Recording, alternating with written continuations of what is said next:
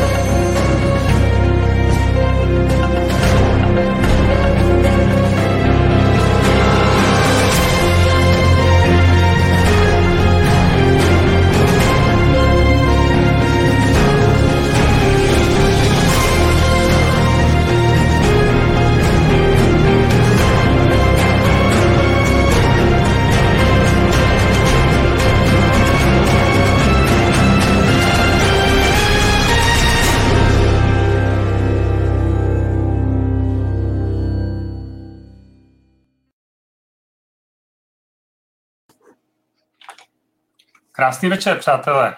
Vítám vás u zbrusu nového dílu českého podcastu Visi Essence. Chtěl jsem se zeptat, už tady ten podcast odebíráte?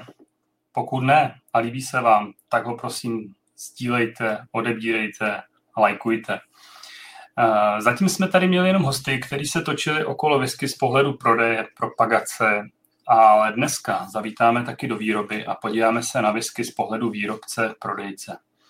A ale jestli jste si ještě nenalili svůj oblíbený dram, tak to udělejte.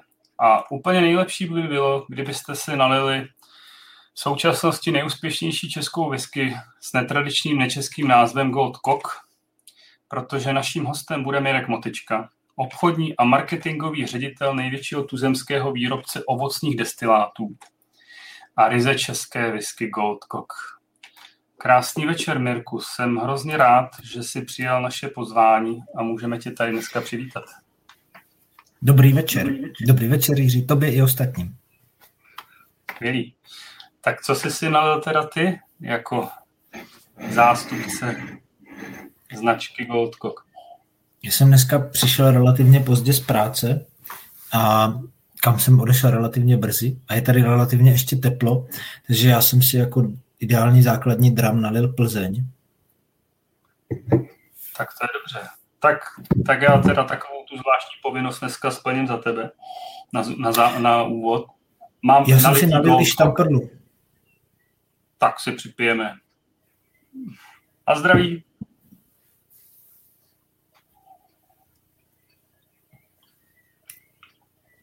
Co máš na lito? Já jsem objevil láhev číslo 7 z 500, eh, tehdy první, to je vlastně první pětistovka Goldcocků v tomhle balení, je to ročník 1992, láhev 7 z 500. A na ní navázala potom 15 stovková, celkově jich bylo kolem 2000, jo, takže pak na to navázal další edice, asi s 15 láhvěmi. Tohle je vlastně jako, tohle je úplně ten první pokus. No takové ty dřevní začátky. Pikantní na tom je, že si tím připím v ložnici, kde máme takový kancel s manželkou a nás dva dal dohromady právě Goldcock, takže, takže to vlastně jako tak hezky tak se to zacyklilo. No, tak to tak občas v životě bývá, ale když teď koukám na ten ročník 1992, tak teď přemýšlím, jestli v té době vlastně už si pil aspoň tu Plzeň. Já jsem si to myslel, teda. Ne, ne, ne. To jsem na tím ještě ani nepřemýšlel. ještě si o tom nepřemýšlel. Já mám takový pocit, že já už jsem možná v té době nějakou Plzeň ochutnal. Ale je to strašně dávno. Takový mladík. No, mladík sice jsem, ale začal jsem taky brzo. Takže Mirku, aby jsme to nezdržovali, já jsem se tě chtěl zeptat, jak se to jako stane, že vystudovaný právník se vrhne na to, že jde dělat alkohol? Hmm. no, není to tak složité asi. Já jsem, já jsem nastoupil do společnosti Rudolf Jelínek v roce 2008 a hlavně proto, že mě to přišlo jako zajímavá zkušenost na začátek nějaké profesní kariéry, vlastně přímo ze školy, e, nastoupil k Jelinkovi, nastoupil jsem na pozici asistent generálního ředitele. Takže asistentka, asistentská pozice, která v té době jsem ještě ani nevěděl, kolik e, příležitostí poznat jako všechny ty, řekněme, úrovně v té firmě mě nabídne a kam to případně ještě jako posunu. Ale v té době jsem nastupoval na asistentskou pozici a přišlo mě to jako docela dobrý nápad, že první zkušenosti budu nabírat v oboru, který je mě blízký, zejména z toho důvodu, že jsem ze Slovácka, moje rodina v páté generaci pálí na černou slivovici, to není nic tajného, já to říkám skoro na každé masterclass. Z principiálních, nikoli ekonomických důvodů. A tak k tomu mám docela blízko. Můj otec, ten, tu moji jako úvahu, že nepůjdu praktikovat právo, ale půjdu někam jinam a začnu tam na nějaké pozici komentoval slovit, že je to dobré rozhodnutí, protože v podstatě lidi budou pořád pít a umírat. Z čeho jsem vyvodil, že by ještě v pohodě akceptoval třeba dráhu hrobníka nebo něco takového, ale jako i tohle mu dávalo smysl a mě nakonec taky. Tak, co není může být, že jo, ještě na druhou stranu. Jsi mladý, můžeš to ještě spoustu stihnout. Každopádně já jsem se v nějakém rozhovoru dočetl, že vlastně na tebe ta pozice toho asistenta generálního ředitele někde blikla. Já jsem se chtěl zeptat, co, co to znamená, jako že na tebe blikne? To jako ten inzerát někde byl na lahvi, nebo... Jak to na tebe bliklo, prosím tě? Ne, ne, ne, na mě to bliklo tak, že na, uh, můžeme dělat reklamu jako uh, pracovním portálům. Dneska nejrozšířenější pracovní, a podle mě i tehdy nejrozšířenější pracovní portál Jobs.cz. A tam si člověk mohl zadat uh, nějakou, nějakou, dneska se tomu říká hlídací pes a tenkrát to byl nějaký dobrý duch nebo něco takového. Zvolil jsem si tam parametry, co by mě jako brzy čerstvého absolventa zajímalo. A pak mě to dohazovalo nějaké jako varianty, já jsem obešel pár konkurzů a a tady se mně líbilo, no. Tak... Ty, ty si vlastně, se ti líbilo to, že jdeš mimo obor, mimo svoje rod, rodnou, jakoby rodný kraj, úplně někam jinam. Co, co tě na tom tahlo? Jako ta pozice nebo, nebo to, že budeš pracovat s, pro takovou velkou společnost známou, nebo to, že budeš pracovat s alkoholem? Možná kombinace, nebo docela určitě kombinace těch věcí. Ve finále i osoba toho generálního ředitele, který eh, mě přijímal a eh, ke kterému jsem vlastně nastupoval. A asi kombinace, no, asi to byla kombinace a eh, já jsem už za studií se věnoval spoustě různých věcí, jenom ne právu, já jsem nebyl z těch spolužáků, kteří by chodili eh, na praxe do advokátních kanceláří a podobně. Jsem, já jsem eh, velmi úspěšně prodával počítače, kterým vůbec nerozumím a podobně. Takže já jsem se živil různým, různými obory a většinou ve finále to bylo jako řekněme něco, co mělo společné něco s biznisem a s propagací něčeho. A pak mě přišlo jako docela dobré nastoupit eh, do společnosti, která má nějaké jméno, nějaký kredit. Já jsem v té době o Jelinkovi moc nevěděl, kromě toho, že prostě jsem věděl, že to existuje, že to jako vypadá zajímavě. A udělalo to na mě dojem už při tom prvním setkání a tohle se hrálo nějakou roli. Já jsem si řekl, dobrý, tak to zkusím. Z okolností já mám tetu v Luhačovicích, takže jsem dostal, takže jsem první rok bydlel vlastně zdarma v Luhačovicích u příbuzných a dojížděl těch 20 minut do práce, do, do Vizovic, takže to bylo v pohodě. Tak to je skvělý. Ty jsi před vysokou školou chtěl zachraňovat svět? To, hm, takhle, to já chci pořád. To chceš pořád. A, a, a já máš... jenom jako v průběhu času měním ty nástroje. Aha, a takže máš pocit, že se ti to prostřednictvím alkoholu daří zachraňovat svět? Trošku jo. Trochu toho starého světa určitě zachráníme. A ne, tak mně přijde vždycky dobré dělat něco, co má smysl. Tak tady mám pocit, že dělám něco, co má smysl. Tak jestli tímhle zachraňuju svět. V čase se to strašně vyvíjí. Před 15 lety bych definitivně neřekl, že, že jedním z nejdůležitějších životních témat pro mě bude výchova mých dětí. Protože před 15 lety jsem nepřemýšlel nad tím, že budu mít děti. Že? A dneska je nej, můj největší cíl z nich vychovat slušné lidi. Že? Tak to je pravda, že se to každému člověku mění postupem času a e, proč jste to teda změnilo se i u tebe, protože ty pocházíš vlastně z oblasti vína a netahlo tě to víc k vínu, než vlastně k tvrdému alkoholu, destilátům? Vůbec.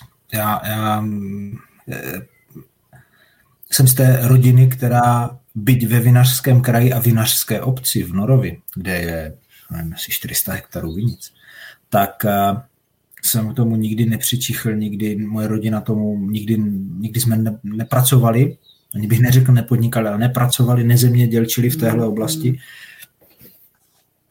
ale vždycky jsme měli uh, nějaké množství Uh, nějaké množství ovocných stromů na zahradě a, a nějaké sádky a podobně. Sady, myslím, malé sady, ne sádky na ryby. A prostě se to tak stalo, že já vínu vůbec nerozumím, prakticky ho nepiju. Teď, teď třeba myslím, že přichází doba, kdy ho začnu trochu objevovat, protože mě docela baví některé vína, ale jinak jako to vlastně nikdo z rodiny nikdy nepil. Jsem neměl důvoden já. Ty jsi mi vlastně sebral moji další otázku. Já jsem se vlastně chtěl zeptat, jestli jako každý moravák si znalec vína. Je, jako takhle, drtivá většina Moraváků nejsou znalci vína. Buďme realisti. No, ale tak jako většina těch Moraváků se takhle prezentuje zase na druhou stranu, ale tak jsem se chtěl zeptat, jestli ty máš nějaké zkušenosti z oblasti vína a jestli vlastně eh, si je mohl přenést do oblasti destilátů a jestli to je vůbec přenositelný, jako ty zkušenosti v oblasti vinařství. Protože na tu první část té otázky musím odpovědět ne, nemám zkušenosti s výrobou vína, tak na tu druhou vlastně nemohu odpovědět. Ale pokud budu předpokládat ze zkušenosti, které mám, tak eh, spousta styčných bodů tam je, pořád jde o procesy do určité míry společné, minimálně po kvašení, destilace u vína chybí. A, a potom zrání, tam už se to zase, zase potkává na spousta styčných bodů a věřím tomu, že, že to má spoustu společného a jsou tam určitě jako sdílitelné a přenositelné zkušenosti. Ale já ty zkušenosti z vína nemám, takže nemám šanci přenášet ať už do whisky nebo do čehokoliv jiného. Super, super. A prosím tě, ještě ty v podstatě době vlastně zastáváš pozici ředitele pro obchod a marketing. Pomohly ti v tomhle ty práva, nebo si jakoby trošku zalitoval, že vlastně jsi nešel na jiný typ školy, který by ti pomohl víc? Nebo jsi byl takový, jak říkáš sám, prodejce od, eh, od, od věků věků? Uh, já jsem dlouhodobě přesvědčen o tom, že a je to možná jako trochu zpátečnický názor, že vysoká škola je svého druhu spíš jako test eh, inteligence, disciplíny a vytrvalosti, než cokoliv jiného. A spousta lidí říká, je, ty jsi studoval právo, to je strašně těžká škola. Mně přišla jednoduchá. A není to tak, jako že jsem super genius. Jako je to o tom, že když se to potká, tak lidem... Jsou lidi, kterým přijde jednoduché běžet rychlostí eh, nebo běžet maraton, já si to neumím představit. A jim to přijde jednoduché, protože to dělají obden. Takže no, oni totiž, vždycky... Eh, on se říká, že práva jsou nejtěžší Gimpl v Brně, že jo? Je to tak, je to tak, je to tak. A na druhé straně brněnské práva jsou zase třetí nejlepší, no v době mého studia byly třetí nejlepší právnická fakulta v Evropě. Podle, řekněme, opravdu objektivních statistik. Daleko před Karlovkou. A teďka kolega, kolega Ferry ukazuje, protože, takhle, že, že tam byly mnohem lepší večírky podle všeho, ale my v Brně jsme byli v pohodě taky. Nicméně, já si myslím, že mi to pomáhá, že mě to dalo nějaký jako, nějakou, mně to pomáhá, protože my jsme relativně malá firma, Není to tak, že bychom měli právní oddělení a že když k nám přijde nějaká smlouva, já mám podepsat smlouvu s nadnárodním řetězcem, eh, tak já vím, že ten můj je obchodní partner na druhé straně eh, mi posílá smlouvu, kterou v životě nečetl a v životě to neudělá, protože on to dostal z právního oddělení, on neví, co se v ní píše. On má jiné zadání. A já si ji přečtu a vlastně ve finále s ním mám, proti němu mám určitý náskok, protože mám tu ambici tomu rozumět. Tak v tomhle, a není to jenom na nadnárodních řetězců, ale v jakékoliv rovině, jako že člověku to dá nějaký jako směr uvažování, nějakou logiku, tak v tomhle by vysoká škola konkrétně, konkrétně práva pomohla. Ale ta druhá část otázky podle mě mířila směrem, jestli bych dneska neocenil to, kdybych vystudoval nějakou marketingovou nebo, nebo obchodní školu. Nevím, protože prostě to, to by se muselo vyzkoušet. Ale já si troufám tvrdit, že, že to jako úplně takhle není. Já znám spoustu fantastických obchodníků a marketérů a musím říct, že nikdo z nich to nemá vystudované. Hmm. Já s tebou samozřejmě souhlasím v tom názoru na vysokou školu, taky to vnímám podobně, samozřejmě vidět to s odstupem času. Když tu člověk eh, studuje tu školu, tak má trošku jiné představy. Každopádně jsem se chtěl zeptat, jestli vlastně před nástupem do firmy, protože to je tvé první zaměstnání, jsi měl možnost ochutnat eh, vlastně nějakou whisky, nebo třeba přímo jelínkovskou whisky? Mm-hmm. Ne, ne, ne, ne, eh, nebo takto, ne, ne Goldcock, ten jsem nikdy nepil. Eh, já jsem whisky začal opravdu pít až, eh, až profesionálně. A v době, kdy jsem se alkoholu věnoval čistě z důvodu zábavy, to, to znamená do nástupu do zaměstnání, od té doby mohu tvrdit s klidným svědomím a, a správnou vizitkou, že, že já se tím živím, takže já jsem v pohodě, a nejsem alkoholik, já pracuju tak eh, do té doby jsem neměl zkušenosti vůbec s viskou. Já dávám vždycky k dobru, že já vlastně jsem měl strašně úzké a omezené zkušenosti s alkoholem, protože pocházím z vesnice, kde vlastně, eh, když jsme začali jako mladí lidé konzumovat nějaký alkohol, tak to vždycky byla domácí slivovice. A protože doma vždycky byla, tak vždycky někdo přinesl slivovici tu na táborák tam na zábavu vesnickou a vlastně já, já, já, já jsem třeba v životě nepil zelenou, což čemu nikdo nevěří, je to tak a v životě to ne, nemám, nemám ambici ochutnat. Jako a spousta dalších alkoholů mě absolutně minula. Já jsem pil celý život jenom slivovici vlastně. Mm-hmm. Tak to je docela zajímavý. A v tom případě teda ty jsi se už jakoby ve starším věku setkal s poprvé s whisky teda v rámci Goldcocku. Eh, jak tě to vlastně oslovilo, nebo co jsi na to říkal, jako zkušený piják Slivovice? A mě na to bavilo a doteď baví to, že to je že to má spoustu společného a je to prostě ušlechtilý destilát, eh, Bavíme-li se teda o dobré whisky, ne o uh, vodce s dostatečným množstvím karamelu a mm, aroma. A, a, a jako, tako, jako kvalitní destilát to, to takhle mě to vlastně začalo zajímat. A, upřímně řečeno, já jsem vlastně se v Goldcocku značce Goldcock a whisky obecně začal nějak aktivně věnovat v roce 2013, 14 a do té doby jsem ji občas vypil při nějaké prezentaci, večírku nebo něco podobného. A, ale pro mě to jako bylo, existuje to, prodávám to, když to řeknu hloupě, ale to je všechno, co o tom vím. A pak jsem se rozhodl v určité chvíli, a mimo jiném pod nátlakem kolegů, že se tomu zavěnuju víc, že to pochopím. Ve chvíli, kdy jsem to začal chápat prostřednictvím lidí, jako je Petr Křenek a, a Whisky Festival na Malé Morávce a podobné souvislosti, tak mně začalo docházet, že, že tohle je vlastně věc, která mě baví, nebo věc, matérie, která mě baví, whisky, a, že mě baví ve finále, a, mě, mě baví mnohem víc než rumy. Já, já rumu, rum, rum moc nechápu, protože možná je to můj problém. Já jako ve finále, když si to nalijem čistého vína, já piju ve finále jenom to, co umím vyrobit. A ne nutně to, co jsem vyrobil já, ale když vím, jak se to vyrábí, tak jsem tak nějak jako klidnější spotřebitel.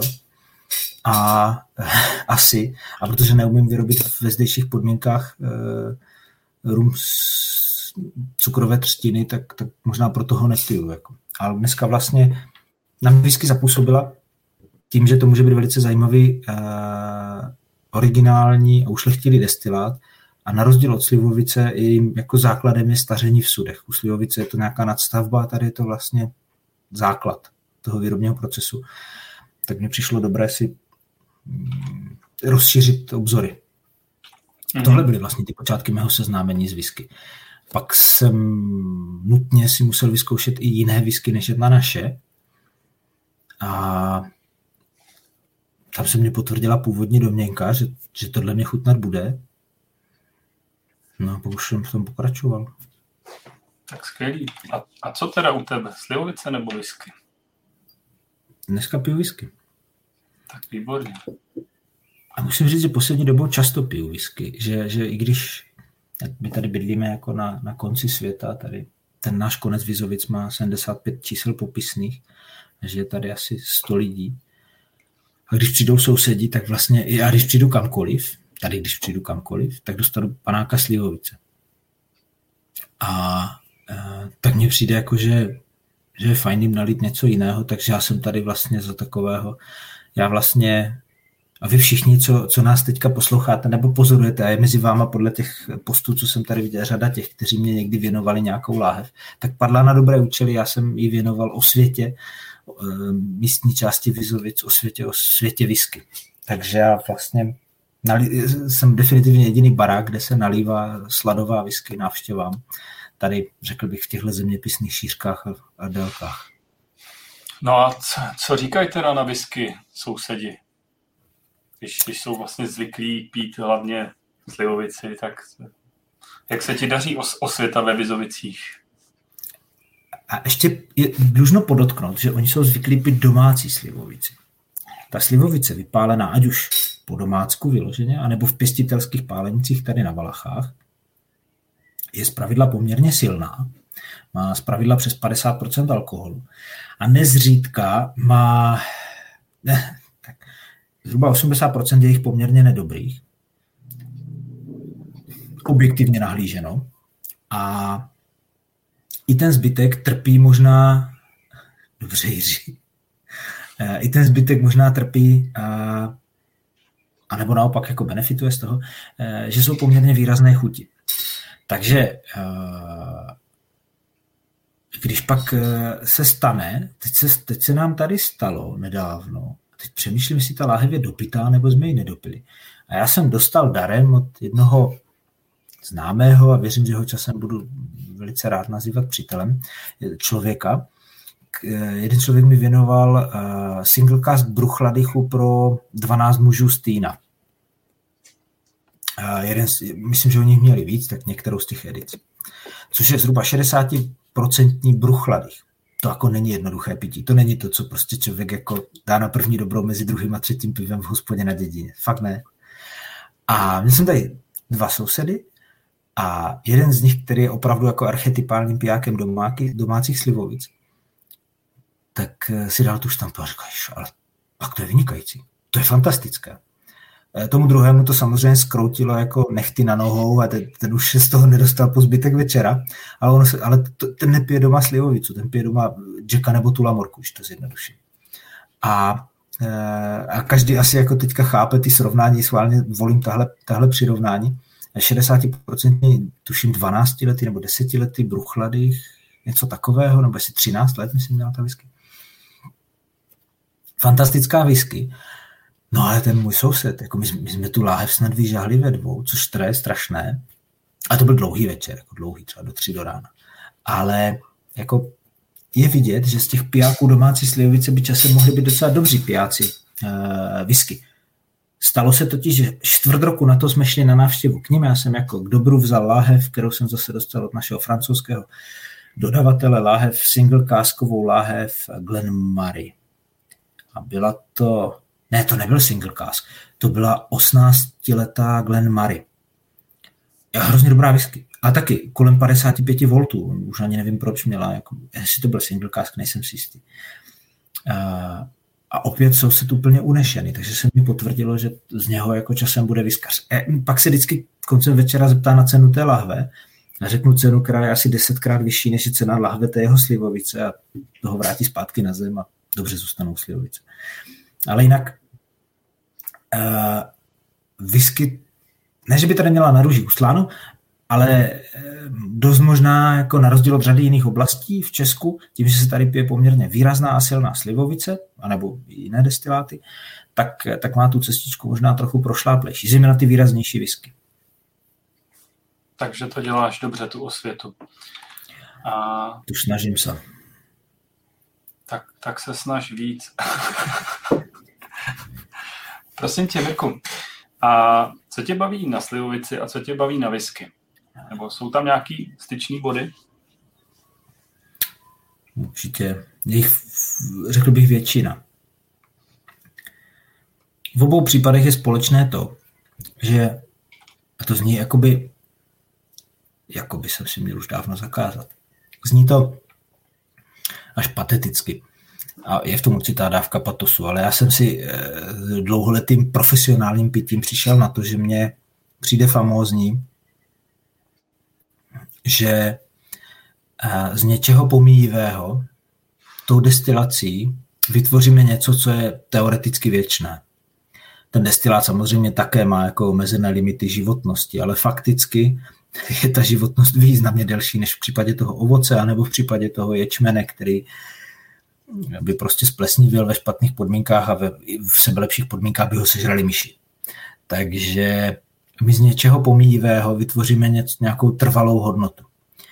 A za klíčové já osobně považuji to, že navíc se v obou případech spousta těch producentů, anebo ve spoustě případů, je tam ještě navíc propsaná ta snaha o zachycení eh, opět něčeho pomíjivého nebo něčeho těžko přenositelného a to je teroár, nebo řekněme region, lokální prostředí, klima toho, toho teroáru, jinak lepší slovo mě nenapadá, a vlastně zachycení nějakého jako třeba ročního období, protože to, to prostě produkujeme v určitém ročním období, do podoby něčeho, co má daleko trvalejší hodnotu, než, než je opravdu to ovoce nebo ten ječmen jako takový.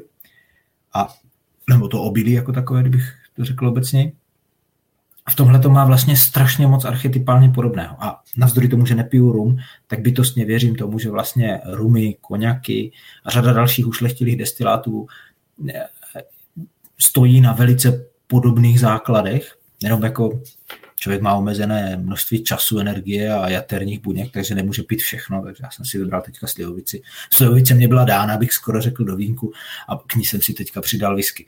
A, eh, a, a ty dva jakoby eh, rozličné body jsou, nebo ty, ty, ty dva rozdíly jsou, nebo ty dvě specifika pro každý, pro každý z těch destilátů jsou, že slivovice je uh, vlastně nej, nejlepší slivovice je právě ta, která už po destilaci potřebuje jenom vydechnout a už v ten okamžik je hotová a, a zachytila dokonale něco.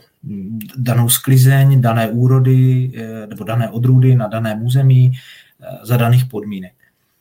A ten rozdíl proti whisky je ten, že samozřejmě whisky produkovaná z pravidla v mnohem větších šaržích té vstupní suroviny, ale potom paradoxně v mnohem menších šaržích té výstupní matérie, protože po, jedných, po jednom sudu. My vlastně u slivovice vlastně fakt jsme schopni zdestilovat, vydestilovat jako dvě tuny kvasu, nebo i menší množství, ale jako v našich podmínkách třeba uh, z toho sadu tady ve Vizovicích, ta odrůda, které tam máme nejmín, tak zaplodí třeba dvě tuny. A a ono se to jako povede a, a je z toho fantastická slivovice. A je, je hrozně málo, protože je ze dvou tun. Dvě tuny ječmene jsou nula. To, to, to, je, ne, to, to, to je úplně absurdně malé množství vlastně ječmene. Takže na darionášku. Nemám děti. A uh, papa. A uh, i to patří k live přenosům. Přemýšlím, jestli nemáme klid. Já se zamknu, já se zamknu potom. A, a, a uslyšíme bouchání na dveře. Ale abych nestratil nit, uh, u Slivovice jsme paradoxně jako uh, daleko detailnější na tom vstupu, co se teď vstupní suroviny, tedy toho ovoce týče, než u whisky. A u whisky jsme daleko ve větším detailu na tom výstupu, kdy vlastně jako to minimální teoretickou rozlišovací hodnotou je jeden sud. A každý mm-hmm. může být jiný. A každý je jiný. A až ten sud dělá z whisky to, aspoň pro mě, čím je jako na konci, protože každý jeden ten sud je originál. Když to u té slivovice eh, je to, je to užší místo, to užší hrdlo je na začátku vlastně. Mm. Tak to, to je ten rozdíl pro mě, ale těch spojitých prvků je víc. Ty jsi vlastně odborník jak přes slivovici, tak přes whisky.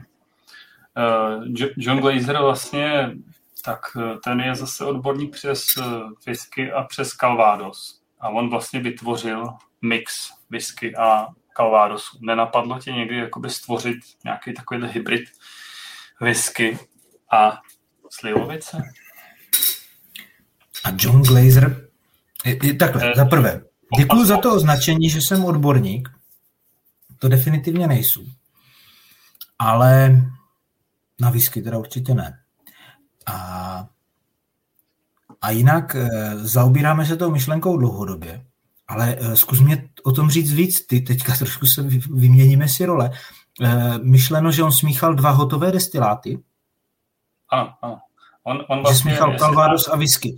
Nepracoval jako nějak ve, ve spo, společně s Lutrem, nebo ještě nedej bože se vstupními surovinami, ale s hotovými whisky a Calvados a ty smíchal. Mám pocit, že to byly hoto, hotové věci, které prostě on v nějakém poměru prostě Eh, jakoby smíchal a možná nějakým způsobem ještě nechal sloučit a dostařit prostě společně. Já jsem teda tu whisky neměl, nebo to není whisky, je to prostě nějaký spirit, takže jsem neměl možnost ochutnat, ale jsou na to poměrně pozitivní ohlasy. Spousta lidí si myslí, že v Goldkoku je hromada slivovice. To je pravda. a není, a není, není. Ta slivovice v něm není, jak vidíte. Ale Uh, jako, ne, ještě mě, upřímně, ještě mě nenapadlo si jedna ku jedné sled třeba, slid třeba slivovici zrající tři roky v sudu a whisky zrající tři roky v sudu. Ale je, je to dobrý, když to nezapomenu, jakože tohle ne, tak to zítra zkusím. Tak dobře, tak dej potom prosím tě vědět a třeba se já ti pošlu na, na podzim do, dočkáme nějaké speciální edice. To ne, já už, já už na podzim edici mám vymyšlenou, letos mám hrozný naskok, já už vím, které dva singlecásky pod brandem Goldcock letos bez nějakých partnerských spoluprací uvedeme na trh, já už je mám vymyšlené, dokonce už je mám nachystané. Letos jsou napřed. K tomu se teda taky dostaneme. Prosím tě, máme tady dotaz. Ptá se Lukáš kterou whisky máš od Gokoku standardně doma, co je takový tvůj daily drum, když si dáš? No, vlastně bych řekl, že nemám jako že nemám jako značku, která by uh, nesměla chybět v naší spíži a um, že bych uh, ji pořád jako dokupoval dál. Ale upřímně řečeno, vždycky na to sice zapomenu, ale už strašně dlouho se chystám, že si znova dokoupím zásobu Glengoyne. Ti, kteří se mnou viděli už nějaký podcast nebo něco podobného, tak ví, že mám rád hrozně Glengoyne a to je whisky, kterou, to je, to je rozhodně láhev, kterou až budu příště v Praze, tak si pro ně do whiskerie zajdu a doplním s ní domácí spíš. Ale jinak v obecné rovině jsou to mnohem častěji whisky, který, které, ke kterým se dostat. dostanu díky nějaké příležitosti setkání s někým. Mám, teď, mám, teď mám na baru, na, domácí, na domácím baru vedle Goldcocku docela zajímavý, zajímavou sbírku uh, Svachs Old Well whisky. Mm. Já na to teda navážu rovnou, protože Andrej se ptá vlastně, který ty zahraniční whisky jsou pro tebe jakoby tou největší inspirací. Ty už to možná zmínil, ale možná není jediná a doplníš to. Uh, mě hrozně baví Glengoyne a proto, jak ta whisky chutná a, uh, a i proto, jak uh, alespoň podle toho, jak, jak oni marketingově pracují na navenek, jak um, oni k ním přistupují a jak, jak, jako, jak staví na těch principech a na těch key pillars, stavebních eh, kamenech toho, jak má ta whisky se dělat. A když se bude dělat dobře, tak by z toho měl vždycky dopadnout ten, ten správný výsledek. A pak mám ideologicky vzato strašně rád bruchladých a já nejsem žádný velký odborník nebo milovník eh, nakouřených whisky. Eh, mně se na Bruchladychu líbí ten poměrně neortodoxní přístup k marketingu, jako nějaká profesní možná deformace, ale i to, eh, jak stojí opravdu, jako, jak, si, jak si tvrdě jdou za svým a stojí si za svým a, a naprosto věřím tomu, že, že to Roar Medres. No. Eh, tam, tam, tam nacházím rozhodně inspiraci. A, eh, a možná jako trochu nečekaná, ale eh, já mám rád americké whisky. A, a tam pro mě určitou inspirací bylo, když jsem, já jsem měl možnost před několika lety navštívit Spojené státy a byl jsem jak v Kentucky, tak v Tennessee. Jack Daniels je pro mě jako příliš velká věc, takže to jsem, to jsem ani neměl ambici nějak významně pochopit, ale eh, na mě tam udělalo hrozně, eh, na mě tam udělal ohromný dojem to, jak, eh, jak oni k těm věcem přistupují extrémně pragmaticky a jak si v dobrém slova smyslu na nic nehrajou. Že, že vlastně jako, no tak jo, tak tady mám, my tady produkujeme prostě 18 milionů lahví ročně, no, tak jako jsme taková středně velká Kentucky firma. A říkám, ale to je jako mega moc lahví, to je strašně moc. No, tak jasně, tak 10 milionů děláme té dobré whisky, 4 miliony je lepší whisky a 4 miliony děláme úplně super whisky. No, je super, jako, a proč neděláte jenom tu super whisky? No, jako, tak to je jako sice super whisky, ona jednak stojí víc peněz a hlavně jako to ty lidi zase tak moc nezajímají. Lidi chcou pít, jako lidi se chcou bavit, Mirku. A říkám, aha. A to vlastně jako není úplně blbá myšlenka. V dobrém slova smyslu se lidi opravdu chtějí bavit a spousta lidí uh, si nechce komplikovat život komplikovanou whisky. A ti amici to berou prostě takhle. No, tak jasně, tak uděláš toho mint julep a, a vypiješ toho kvanta každý večer, když se díváš na dostihy, asi v pohodě. Aha. Tomu jsem si třeba odvezl jako úplně opačný pohled, než, než odkudkoliv vinut, a, ale v dobrém slova smyslu. Mm-hmm. Tak to jsou takové, řekl bych, tři nějaké inspirační zdroje. A když už jsme byli teda u toho, co si rád popíš doma, se zeptám, nosíš si práci domů? Uh, jo. Mysl, myslím tím nějaký vzorky ze sudu, že si třeba opravdu večer ještě na to najdeš čas a Já to pak zkouším i na těch známých a sousedech. Takže ano, ano, ano, mám ve finále, jako abych se přiznal, tak si troufám tvrdit, že v naší, našem, naší spíži domácím baru v vozovkách bude pravděpodobně víc uh, neoficiálních lahví, jako ve smyslu vzorků, než, než normálně oficiálních plnění. Takže že tam bude asi víc neoznačených lahví, což potom třeba po třech letech může být trochu problém, když to najdu a nevím, co v tom je. A ještě si, nej, a největší problém je, když to najdu nevím, co to je, je to super a nevím, jak to udělat znovu. Že? No to si dovedu úplně živě představit, ten tvůj bar. Ty už si to prosím tě, Mirku, nakousnul. Eh, vy zastupujete jako Jelínek firmu Heaven Hill, americkou značku s jejich eh, širokým portfoliem. Eh, prosím tě, pro, proč je zastupujete, nebo jaký tam vy vlastně máte vazby na ně? Hmm. My je zastupujeme někdy od roku 2013. Dlužno podotknout, že eh, ne nějak zvlášť masivně nebo úspěšně.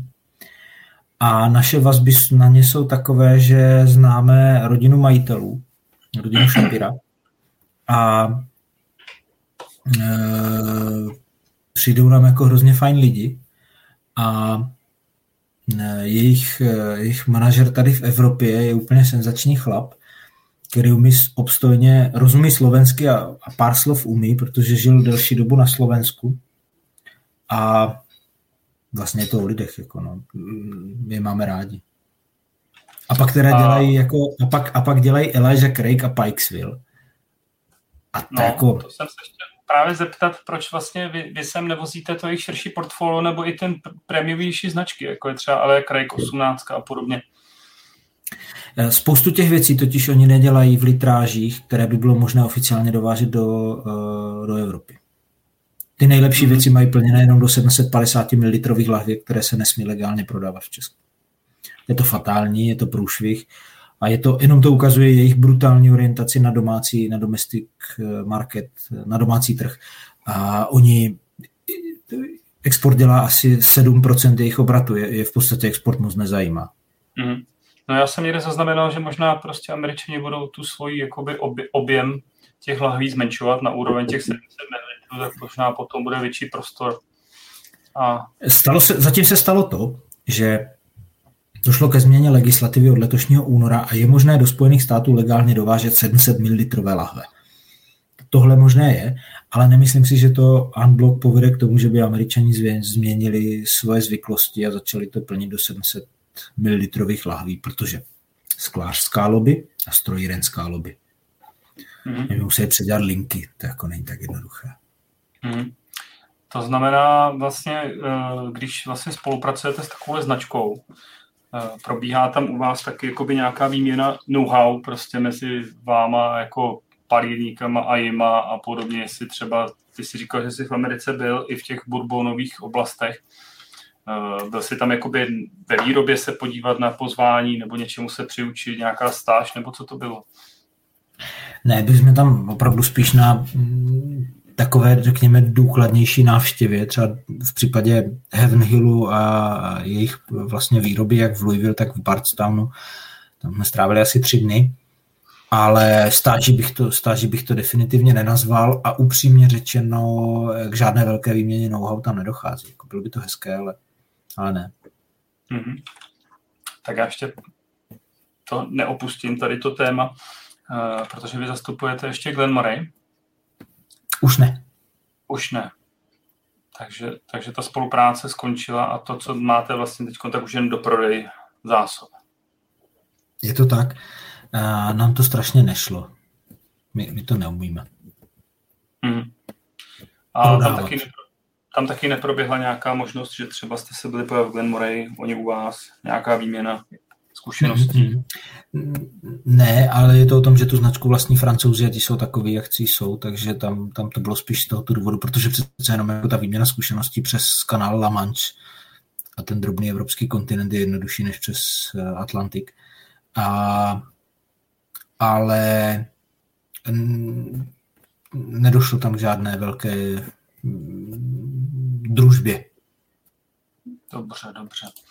Uh, Honza se na to konto ptá, vlastně, jestli máte Goldcock v nějakých sudech pod Heaven Hill nebo dalších značkách, které mají v portfoliu. Jo, máme. Uh, mm, relativně malé množství sudů, řádově střední desítky sudů, po Bourbonu Evan Williams, po té jejich základní řadě.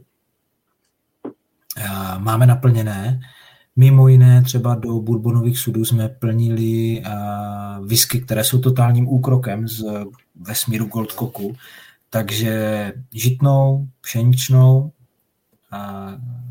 které se ještě nikdy neláhvovaly o jejich existenci, třeba řada lidí vůbec neví, ale máme tam rye whisky i wheat whisky, a, plus jsme tyhle sudy použili na, eh, na zraní některých, eh, některých extra nakouřených whisky. Ale eh, a, na, a takto. A co je možná nejdůležitější, tak na po, řekněme, zkušenostní potvrzení toho, že máli Goldcock chutnat jako Goldcock, tak vlastně musí dozrávat v jiných sudech, než jsou bourbonové sudy. Vlastně i ty Jirkos byl účasten jedné té online degustace, kde, kde jsme dávali, kde, kde bylo to přímé porovnání a, a, a myslím si, že to byl dokonce ty, kdo řekl, no tak tohle je lepší whisky, ale tohle je lepší Goldcock. A, a to je vlastně ono, jo, že... Já jsem právě teď. a z těch bourbonových sudů je to dobrá whisky, a vlastně to nebude Goldcock. A my chceme dělat Goldcock, takže nám nezbývá, než uh, pracovat s jiným typem sudu, než jsou bourbonové sudy, které by nám dávaly dobrou whisky a nebyl by to Goldcock. A není to tak, že bychom byli také ultrapatrioti, nebo bychom si tak strašně mysleli, že ta naše whisky je uh, tak strašně lepší než obvyklý standard třeba skotských nebo světových whisky. Ne. Ale uh, jako dělat kopii, eh, dělat v Česku whisky, která vlastně je jenom do Česka přeneseným eh, přeneseno, přeneseným výrobním postupem jakékoliv jiné whisky odkudkoliv jinut, třeba ze Skocka, by nás asi neuspokojovalo. My, my, my chceme, aby to mělo nějaký odraz něčeho. A jestli tím, že jestli tomu můžeme pomoct tím, že budeme používat české dřevo zpracované do sudů v českých bednářstvích, tak nám to dává smysl. No. Ty jsi v jednom rozhovoru zmínil, že by si chtěl, že tím takým snem udělat bourbon. Jo. Jsi, jsi v tomhle tom na nějaký cestě teda, nebo je to, je to pořád ve fázi uvažování? Jako moc tomu nepomáhá ten lockdown, protože každým eh, whisky festivalem v Malé Morávce a tím, jak se tam vždycky ožeru s Pavlem Vavříkem, tak posunujeme dál tady ty možnosti, vlastně napínáme strunu těti vytrpělivosti sladovny v Bruntále. Už žito je strašný oprus, protože se to hrozně blbě scezuje na scezovací kádi a mají s tím strašné problémy. A kukuřici už si jako, nebo takhle, nechce si ju furt ještě jako nechci si ještě přiznat, že, že to jednou budeme muset udělat.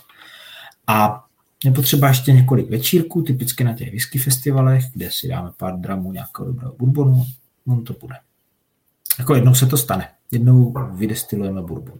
Respektive, jestli se nepl... Ano, ano, ano, ano, bourbon jde destilovat v Česku. Eh, myslím názvoslovně, protože legislativně vzato se bourbonem eh, může označovat whisky, která je z více než 51% z kukuřičného sourmeše, je to tak? Ale no, za Kentucky Straight Bourbon to, to, to může být leda z Kentucky. No. Hmm. A když se ještě teda zeptám uh, na to, že to, samozřejmě chápu, že to byl velký problém. Uh, byl to experiment, nebo to budete pokračovat? Já si tady zkusím vyladit trochu světlo, abych nevypadal jak Magor. To se možná nepovede. To, to se Já to asi zatím zhasnu, je to dobré. Ještě je to dobré, ne? To lepší takhle, Mirku. Já pak rozsvítím světlo na nahoře. A byl to experiment, já mám hrozně rád žitnou, tak jsem přesvědčil Pavla Vavříka na jednom z večírků, že prostě musíme udělat ten žitný slad, jako to zvládneme, to dáme. A doteď, doteď mě to vyčítá, ale my jsme žito destilovali v roce 2017. A letos ho budeme destilovat znovu. Takže v intervalu zhruba čtyř let je ochoten kolega Vavřík podstoupit eh, experimentální léčbu šokem. A prosím tě, je to stoprocentní žitná whisky, nebo je to uh, nějaká kombinace, či dokonce prostě je tam dodaný enzym prostě do nějakého nesladovaného žita? Především. Uh, to první a to poslední je, je to samé, protože stoprocentní žitná whisky bez enzymu nejde udělat. Žito ne, samo o sobě neobsahuje enzymy, které by uh, ho zcukřily a roztěpily ty cukry, takže bys musel přidat enzymy. Může Potom se by to mohla být... sladovat žito. Ale jedně enzymaticky. Žito zesladuješ jedině přidáním ječmene. Ne, žito samo o sobě...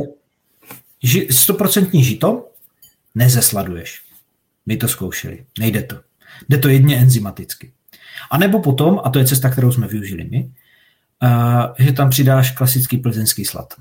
Nebo v našem případě klasický plzeňský slad, vůbec nerovině eh, jakýkoliv ječmený slad nebo ječný slad. A, a? A my jsme se efektivně, abych tak řekl, jako mm, realizovatelně dostali eh, na poměr 60 žito, 40 ječmen. Mm. Takže nadpoloviční podíl žita, je to tedy žitná whisky. Ona opravdu definitivně chutná úplně jinak než z ječmene. Ale uh, dál v podmínkách sladovny v Bruntále, a, a není to jakoby, že by měli špatné podmínky, takhle to není, ale jednoduše za daných podmínek jsme se nikdy nedostali dál než na 6 ku 4. Ne, na větší podíl žita. Co se týče té tý další, si říkal, že máte pšeničnou nebo ovesnou?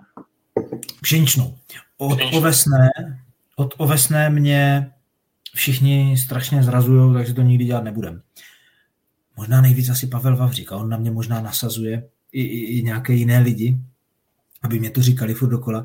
Myslím si, že ovesné, eh, pšenici ano, pšenici jsme udělali to je vždycky co dva roky, jo, vždycky jako rok, nějaký rok uděláme experimenty, to 17, jo, 18, ne, prostě v životě už s váma žádné experimenty nebudu dělat. A 19 udělal pšenici, 20 ne, nakon, to, to bylo poslední pokus, jako v životě už žádný takový experiment nebudu dělat a 21 žito, Pavle udělá žito, jasně udělám žito. Takže příští rok zase neudělá nic a 23 by mohlo dojít na ten bourbon. No. A prosím tě, ta pšenice, to je jaký poměr? Tam jste uh, možná mohli jít na vyšší, ne? ale dostali jsme se zhruba na podobný. Uh, musel bych to někde vyštrachat od Pavla, ale 6 ku 4 zhruba. No. 6 ku 4. Dobrá, takže uh, v tom případě se trošku zeptám tady ohledě tady na tyhle ty netradiční whisky. Uh, tam, tam je váš záměr jaký? Prostě vydávat to jako sing, single žito nebo single prostě pšenici nebo nějakým poměr, poměru to budete míchat i třeba se standardním single malt kokem? Eh, v tuto chvíli, a nevylučuju, že se to do budoucna změní, protože jak spousta lidí ví, tak eh, ty naše zásoby se nějak vyvíjejí, máme na zásobách nějaké množství whisky. Eh, dlouho mezi lety 2008 a 2014 jsme nedestilovali a chybí nám to, takže jak zkušenostně, tak co je nejhorší s tokem, zásobou. Takže vůbec nevylučuju, že se to do budoucna nějak změní, ale v tuto chvíli ne, neděláme blended, lahvujeme blended, ale stále ještě lahvujeme materiál, který jsme nakoupili v roce 2006 z Dolan. Takové množství ho tam bylo. A my jsme zkoušeli udělat vlastní blended whisky. Já jsem měl takovou představu, že to bude, že to bude whisky, která bude super do koktejlů, do gastronomie, že to bude, že to bude Eh, whisky, která nám eh, právě pomůže udělat trochu ten objem, který bychom potřebovali pro to, abychom profinancovali to delší zrání, protože jsme se rozhodli, že naše core range bude začínat desetiletou. Ale upřímně řečeno, furt jsme s tím nebyli spokojení. A, eh, a vlastně jsme se jako i, i na vzdory blendování jsme se dostávali někam jako do hájemství jako Monkey Shoulder a podobně. To znamená velmi prémiových blendovaných whisky ale přitom ve věku 3, 4, 5 let. Hmm.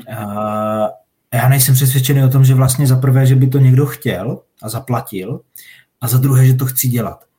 Uh, takže místo toho jsme si našli cestu vlastně, kde se nám potvrdilo, že, že pítit uh, jako nakouřená whisky stará čtyři roky může fungovat a může zastoupit roli toho nechci říct moneymakera, ale jakoby té, té mladé whisky, kterou můžeme uspokojit ten trh, když ještě nemáme dostatečnou zásobu 10 nebo 15 nebo 20 leté whisky. A tedy, abych odpověděl na ten úplný začátek, jak žito, tak pšenice nebudou sloužit jako součást blendu, ale budou rozhodně lahvované jako ráj, respektive wheat whisky.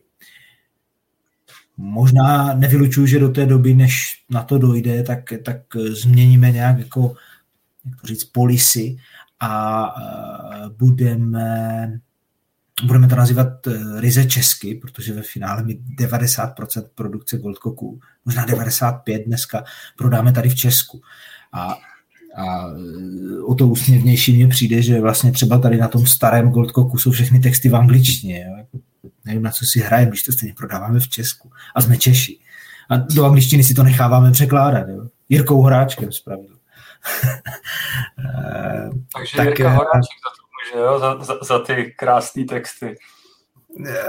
No, on může za to, že aspoň trochu, že aspoň vzdáleně připomínají angličtinu, jo. Ale uh, chtěl jsem říct, že to nevylučuju, že se to změní do češtiny úplně, ale v tuto chvíli uh, chceme žitnou i pšeničnou whisky, uh, chceme jimi otevřít nějakou další kapitolu, uh, experimentálního charakteru a když to řeknu, my té žitné whisky z roku 2017, která eh, furt se bavíme o tom, jestli už ji nenalahvovat a pořád je ve hře, že na podzim ano, ale mně to přijde jako, veli, jako, jako extrémně gastronomický produkt, protože z toho jsou fantastické drinky. Žitné, žitná se používá v drtivé většině do drinku, ale z toho je tak mega dobrý Manhattan, ten se prostě ze sladové whisky tak dobrý udělat nedá. A uh, je to hrozně zajímavé, je to dobré, mě to chutná, protože jak jsem se přiznal z kraje, mám rád americké whisky. Uh, takže furt se bavíme o tom, že to nalahvujeme, ale určitě to budeme lahvovat, uh, jak jsem řekl, jako žitnou whisky a my toho budeme mít třeba na 2000 lahví. Jo. A znova jsme to destilovali letos. Takže to je jako takové, je, je to experiment, ve kterém jsme se rozhodli pokračovat, ale typicky Goldkokovsky máme tak relativně malé zásoby, že to není tak, že bychom v tom mohli pokračovat tak hmm. a jedeme a budeme každý rok dělat 5000 lahví a podobně. Takže si budeme muset vybrat třeba 3-4 bary, které z toho budou míchat a kam se bude chodit na jako senzační drink z eh, žitné Goldcock. A samozřejmě to bude k dostání třeba na e-shopu, ale to bude asi tak všechno. Jako navíc toho není v tuto chvíli. Hmm. Ale, takže naznačil si, že žitná se vyvíjí u vás dobrým směrem a co ta pšenice? Jak, jaký z toho máš pocit?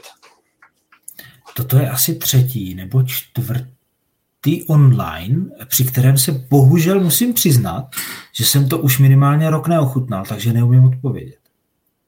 A, a vždycky to ještě tuto odpověď doprovodím tím, že to hned zítra napravím.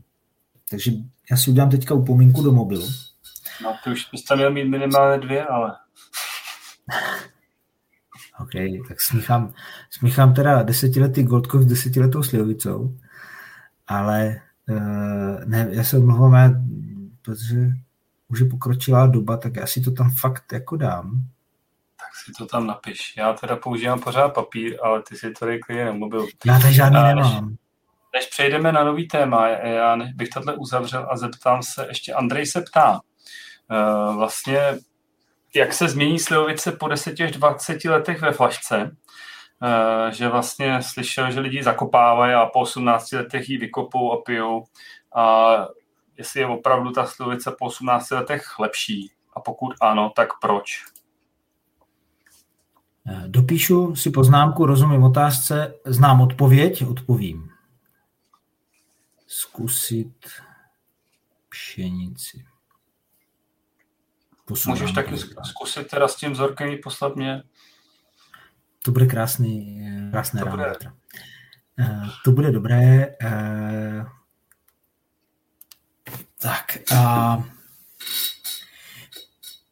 ve flašce už se to moc nemění. Je-li ta láhev hermeticky uzavřená, tak uh, čistě fyzikálně vzato, tam už nemůže do, moc docházet ke změnám. To, co ale platí to jenom pro slivovici a platí to obecně pro všechny destiláty. To, co my nazýváme laicky řečeno eh, zráním, aging, maturing, jakkoliv, eh, je ve finále proces, který je čistě přírodní, je to mikrooxidace nebo esterifikace. V případě ovocných destilátů víc esterifikace než mikrooxidace, protože oni obsahují velké množství esterů, což jsou vodou nerozpustné a alkoholem rozpustné Eh, oleje a silice obsažené převážně ve šlubkách toho ovoce. Ty přechází díky tomu, že eh, je sebou nese ten cukr, měnící se na alkohol a ten alkohol, který potom koncentrujeme destilací, tak eh, si je bere sebou do toho destilátu, tak ty jsou potom obsažené v tom výsledném destilátu. Tyto estery ale mohou reagovat toliko se vzduchem, nějakým způsobem. Sud je třeba geniální místo, byť třeba jako velmi použitý, velmi vyšeptalý sud, je pro nás třeba hrozně zajímavá matérie pro staření ovocných destilátů, protože je jak membrána, on umožňuje styk vlastně toho destilátu, to vypadá hrozně, jak to tady máchám těma rukama, prostě umožňuje eh, styk toho destilátu s tím okolním vzduchem. A pokud to uzavřu hermeticky do lahve, eh, z pravidla těm lahvím, které se zakopávají, tak se děje ještě to, že se jim zavoskuje ten korkový nebo jakýkoliv jiný závět, tak to většinou lidi zavoskují nebo to třeba zalepí izolepou a pak to zakopou do země, tak vlastně tím znemožním tomu destilátu to opravdu kvalitní nějaké dozrávání. To znamená nějakou výměnu eh, látek obsažených v tom destilátu s tím okolním, prostřed, okolním prostředím. Já dávám vždycky k lepšímu takové přirovnání, že, že eh, to, to dozrávání, je-li tomu destilátu dopřán styk se vzduchem, eh, ne takový, že nechám prostě otevřenou tu lahev. To, to, to jako zvětrá. Z logiky věci alkohol je těkavější než voda, on tam unikne časem a podobně. Ale pokud to, pokud to nebude hermeticky uzavřená nádoba, já to časem, čas od času odvětrám, tak opravdu může po určité době dojít k e, kvalitativní změně k lepšímu. Fakticky mnohem větší změna je jenom ta emoční, pocitová, eh, ta slivovice je starší. A zpravidla je po někom, kdo mě tam zakopal. A já jsem z kraje, kde se to reálně děje. Jo? To neznám jako z vyprávění. Já jsem fyzicky několik slivovic vykopával. A, jako děcko. A, ale chci říct, že eh, pokud zakopete špatnou slivovici, tak po 18 letech nevykopete lepší slivovici. Po 18 letech vykopete 18 roku starou špatnou slivovici. Což je teda hrozně blbý jako pocit. To je fakt na houby. Ale pokud uzavřete dobrou slivovici, tak za 18 let vykopete dobrou 18 let starou slivovici. To je jako dobrý. To chcete. Jo? Protože, protože ona byla dobrá už na začátku a vy jí přidáte těch 18 let té emoce, toho, té, té, té pohádky, toho příběhu. Jako. A to je hrozně dobré. Ale e, špatnou slivovicu to nespraví. Prostě ne jako ne, ne, hermeticky uzavřené zrání vlastně nemůže proběhnout. Naopak je dokonce, jako pokud by to byl třeba čerstvý destilát, nedej bože, tak ho zkazíte. Hermetické uzavření čerstvého destilátu je prostě problém. Mm-hmm. Tak tolik. Vlastní zkušenost. Tak děkujeme za odpověď. Poprosím o tři vteřiny, já si rozsvítím, aby na mě bylo pořád vidět, protože si myslím, že to stojí za pohled a jsou krásné. Určitě. Tak jo, Mirek nás teď asi neslyší, takže klidně se ptejte dál, protože on nám za chvilku velice rád odpoví. A Lukáš se ptá tady k tomu zajímavému tématu, jsme probíhali složení. Tak Mirku, z vaše single grain, jo je vlastně ten batch nebo mesh byl udělaný? Co, co tam obsahuje? Je tam pšenice a ječmen. V jakém poměru? My jsme, eh, my, ví, my víme, že je tam eh, nadpoloviční podíl pšenice, a to je všechno, co o tom víme, protože se nám úplně nedochovaly ty údaje. A v podstatě máme single grain jenom z toho roku 2008, z toho, z toho pokusu z roku 2008. A ječmen a je tam sladový a nesladovaný, nebo jenom sladovaný ječmen? Je tam eh, podle, to řeknu tak jako politicky, ale podle našich údajů je tam AI, a proto tomu říkáme single grain. Dobře, dobře. Tak, musím tohle vypnout. Ty taky. V čase, je v čase ptá, eh, v jaké síle dáváte slivovici do sudu a v jaký whisky. A případně teda já bych se doplnil, proč jsou tam, jestli jsou tam rozdíly v síle, tak proč? Uh, jsou slivovici dáváme slabší do sudu. Z pravidla, když sudujeme slivovici, tak ji tam dáváme eh, kolem 50%, eh, plus minus. To je vlastně kvůli tomu, že jak vám to vyteče vlastně asi s... Ne? Ještě to ředíte ne, teda, ne, ne. My to ředíme, protože my naopak slivovici destilujeme na vyšší procenta alkoholu než whisky.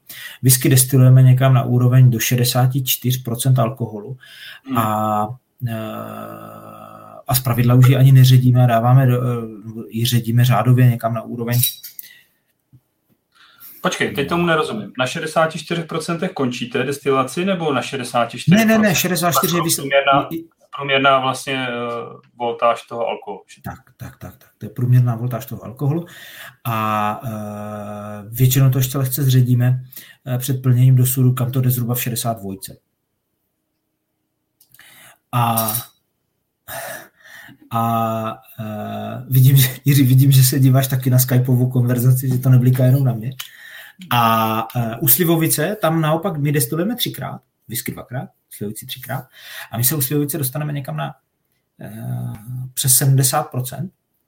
A uh, než to jde do sudu, taky, taky poměrně výrazně zředíme, někam na úroveň lehce přes 50. Mm-hmm. A na otázku, proč to tak činíme, nám se to osvědčilo. Dobře. Jako jiný důvod neexistuje. No. Uh, a prosím tě, zkoušeli jste tu slivovici destilovat dvakrát? Jistě, jistě. Eh, nejenom. Eh, dvakrát pálená slivovice je standardem. Eh, a. V Česku je to naprostý standard. Zkoušeli jsme to mnohokrát. A vedle toho jsme také zkoušeli destilovat slivovici na koloně, protože naše, naše holštejny jsou vybavené i kolonou. Není to kontinuální destilace v pravém slova smyslu, že bychom z jedné strany natékali a z druhé strany vytékali, ale je to, eh, je to při, bypassem připojitelná kolona, díky které jsme schopni zesilovat sílu toho alkoholu a vlastně to vypálit na jedenkrát. Ale nečiníme tak ze dvou, ani tak, ani tak nečiníme ze dvou důvodů. Jeden uh, je uh, takový jako úcta k tradici a, a k tomu, jak eh, věříme, že se to má dělat, protože se to osvědčilo. To je důvod, proč to destilujeme třikrát a ne na koloně. A ten důvod, proč to destilujeme třikrát a ne dvakrát, tak tam jsou vlastně dva. Jeden, my to tím pádem dostaneme na vyšší procenta alkoholu, díky čemuž eh, to při zrání pracuje lépe, ten silnější destilát lépe dozrává a teď myslím čirou slivovici, dozrávají si v nerezu za pravidelně provzdušňovaných podmínek a, nebo ve smaltu. A to je jeden rozměr. Druhý rozměr spojený s tím je, že to fyzicky zabere méně místa, protože když má něco 70% alkoholu a 30% vody, tak je toho prostě méně, než je to tam půl na půl. A e, a druhým důvodem, proč tak vysoké procent, nebo proč, proč třikrát a tím dosáhnout vyšších procent alkoholu je, že po třetí destilaci, každou další destilací se dostáváte blíž nějakému pomyslnému neutrálnímu vzorku. A e, my máme vyzkoušené, že dvakrát pálená slivovica bude po každé tak strašně jiná, že v tom objemu, ve kterém my to děláme, to pravděpodobně nebude akceptované spotřebitelem. Je to věc, kterou si uvěřil už Rudolf Filínek, blahé paměti před 85 lety. A my proto vlastně destilujeme třikrát, protože my, my, se, my tím pádem tu slivovici v dobrém slova smyslu homogenizujeme, zestejňujeme. V dlouhodobém horizontu jsme schopni produkovat velice podobné, velice podobnou sta- a v dobrém slova smyslu standardizovanou kvalitu slivovice. To je důvod, proč pálíme třikrát. A upřímně řečeno, důvod, proč nepálíme kontinuálně na místo třikrát, kde bychom žali ty samé výhody a ještě navíc by tam byla ekonomická a třeba nezanedbatelná ekologická výhoda, protože ten proces je ekologicky méně zatěžující. Já tu směs zahřívám a ochlazuju jenom jednou. Tak eh, tam ještě jsme mentálně nedospěli z důvodu té jakési úcty k tradici. Jo. A prosím tě, to znamená, já jsem si třeba myslel, že uh, takový ty ročníkový nebo odrůdový slivovice, který opravdu tam je žádaný, jakoby ten větší esterový profil a profil té daný konkrétní odrůdy, že opravdu tam, tam by třeba za to stálo to dvakrát destilovat. Nebo ty taky destilujete třikrát? Ty vyloženě ročníkové slivovice, uh, vizovické, uh, které jsou odrůdové. Co je? Ještě mi pojď noc. Dobrou. Mazej. Dobrou noc. Hm, Kouzlo živého vysílání.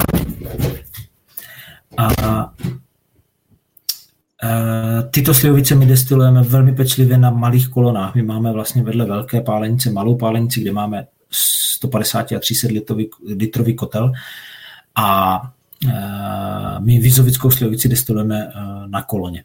Protože to je ve finále způsob, jak u ovocného destilátu, a máme to potvrzeno praxi a skálopevně si zatím stojíme, jenom jsme to ještě neuvedli v život na té velké pálenici, a jak přenést ten, ten teroár a, a to počasí, to jsou pro mě, nebo spíš podnebí, to jsou pro mě dva klíčové ukazatele, to, co ovlivnilo tu vstupní surovinu, jak jako co nejlépe ji přenést do toho destilátu. Kontinuální destilace je proto nejvhodnější. Už jenom fyzikálně za to. Já vlastně tu materii destilovanou, tedy v tomto případě ovocný kvas, vystavím tomu brutálnímu teplotnímu šoku jenom jednou. To prostě je dobře ve finále. Jo. Hmm. Takže to je, to je asi odlišný, protože Mirka se ptá, jestli jste zkoušeli destilovat whisky třikrát. Ne, ale zkoušeli jsme whisky destilovat na koloně. A pak jsme to ve slepém testu. Myslím si, že i mezi dnešními posluchači bude pár lidí, kterým jsem to podstrčil ve slabé chvilce. Pak jsme to zkoušeli na lidech, ten New Make. A 10 z 10 lidí za lepší New Make ve absolutně slepém testu. A já nechápu proč označilo ten eh, dvoukotlíkově nebo jako klasicky stylově, podstylově destilovaný New Make. Já nevím proč, protože fakt jako fyzika i chemie říkají, že by to mělo být naopak. Že daleko lepší uh, by měl být výsledek toho té kontinuální nebo té, té kolonové destilace v našem případě. A prostě no, on ten to označili za lepší. jako byl lehčí, že jo, prostě, takže pitelnější a to, ale zase při, přichází o nějaký ten svůj charakter, který prostě z té dvoukotlíkové destilace tam za, je zachovaný a možná ty zkušení lidi už jakoby vyhledávají než, než to pitelnost a lehkost toho destilátu, tak ten charakter. To může být uh, definitivně důvodem pro tady toto.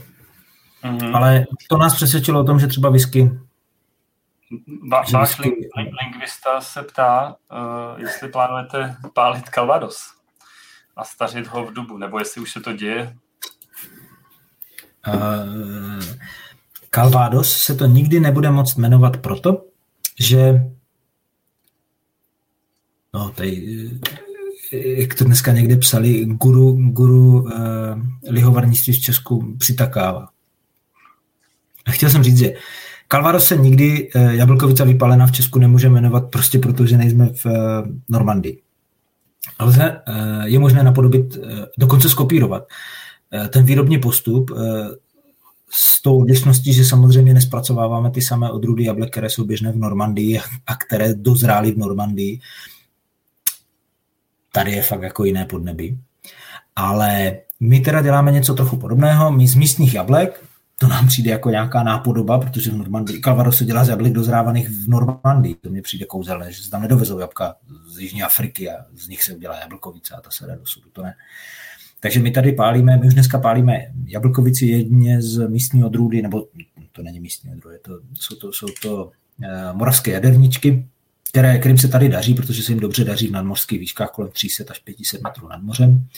Jsou takové malé, hrozně fajné jabka a my uh, tyhle jabka uh, sešrotujeme na kvas a vykvasíme polovinu vždycky toho množství, které, které vykoupíme tady z okolí, v podstatě jenom z katastru Vizovic, a polovinu vymoštujeme a skvasíme ten mošt.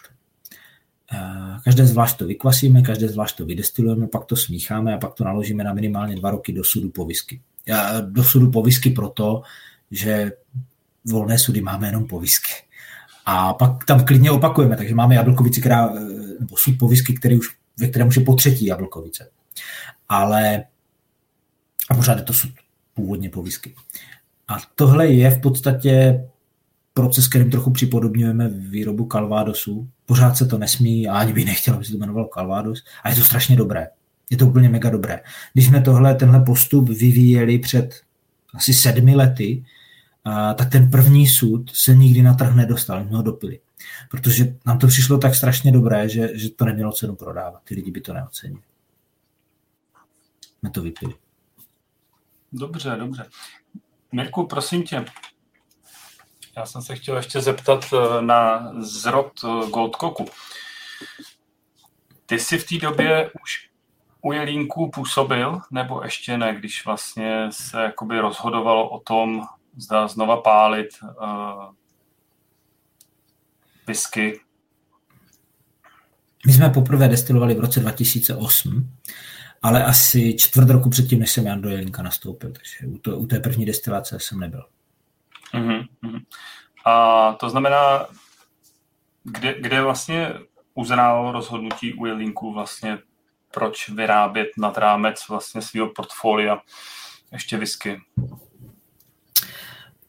Podle informací, které jsem získal od svých eh, kolegů, kteří to pamatují, je to tak, že vlastně uh, tehdy zkrachovalé Seliko Dolany po sobě zanechalo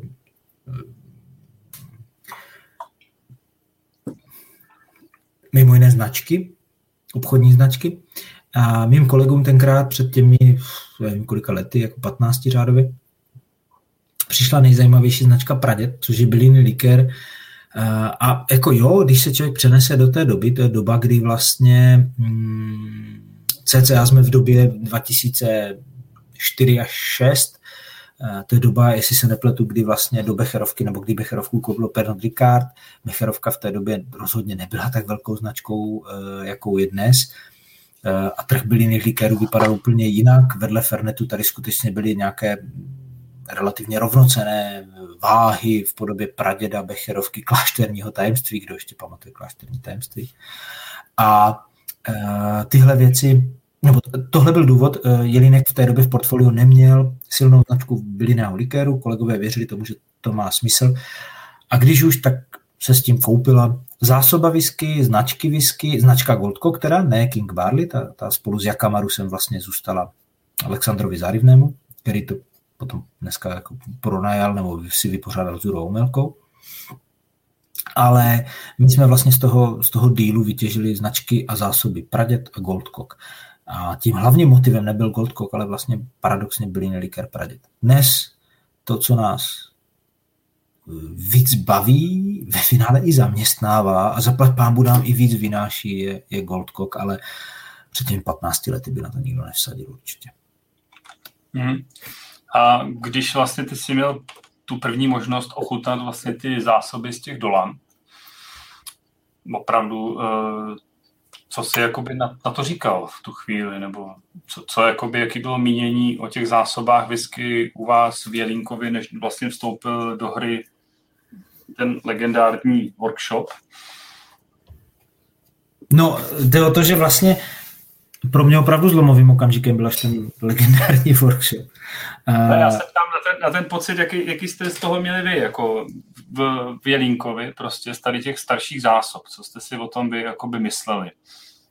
Já jsem si našel nějaké uh, historické dokumenty, kde kolegové uh, z Husta, kteří už tady v Jelínkovi nepůsobí dneska, a ne jakoby, že by vezle, a třeba odešli do důchodu, nebo Olda Kalenda bohužel zemřel, a v požehnaném věku 75 let.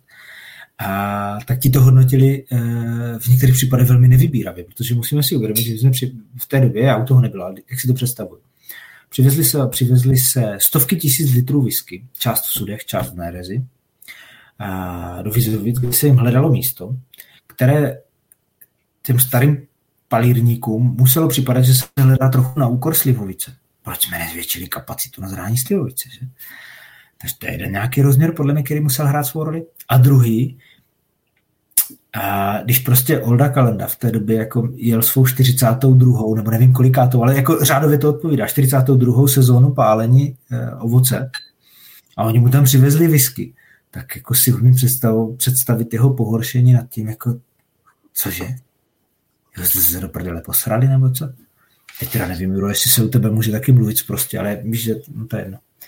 A po, po deváté. Je po deváté, je to dobré. Děti ušly spát.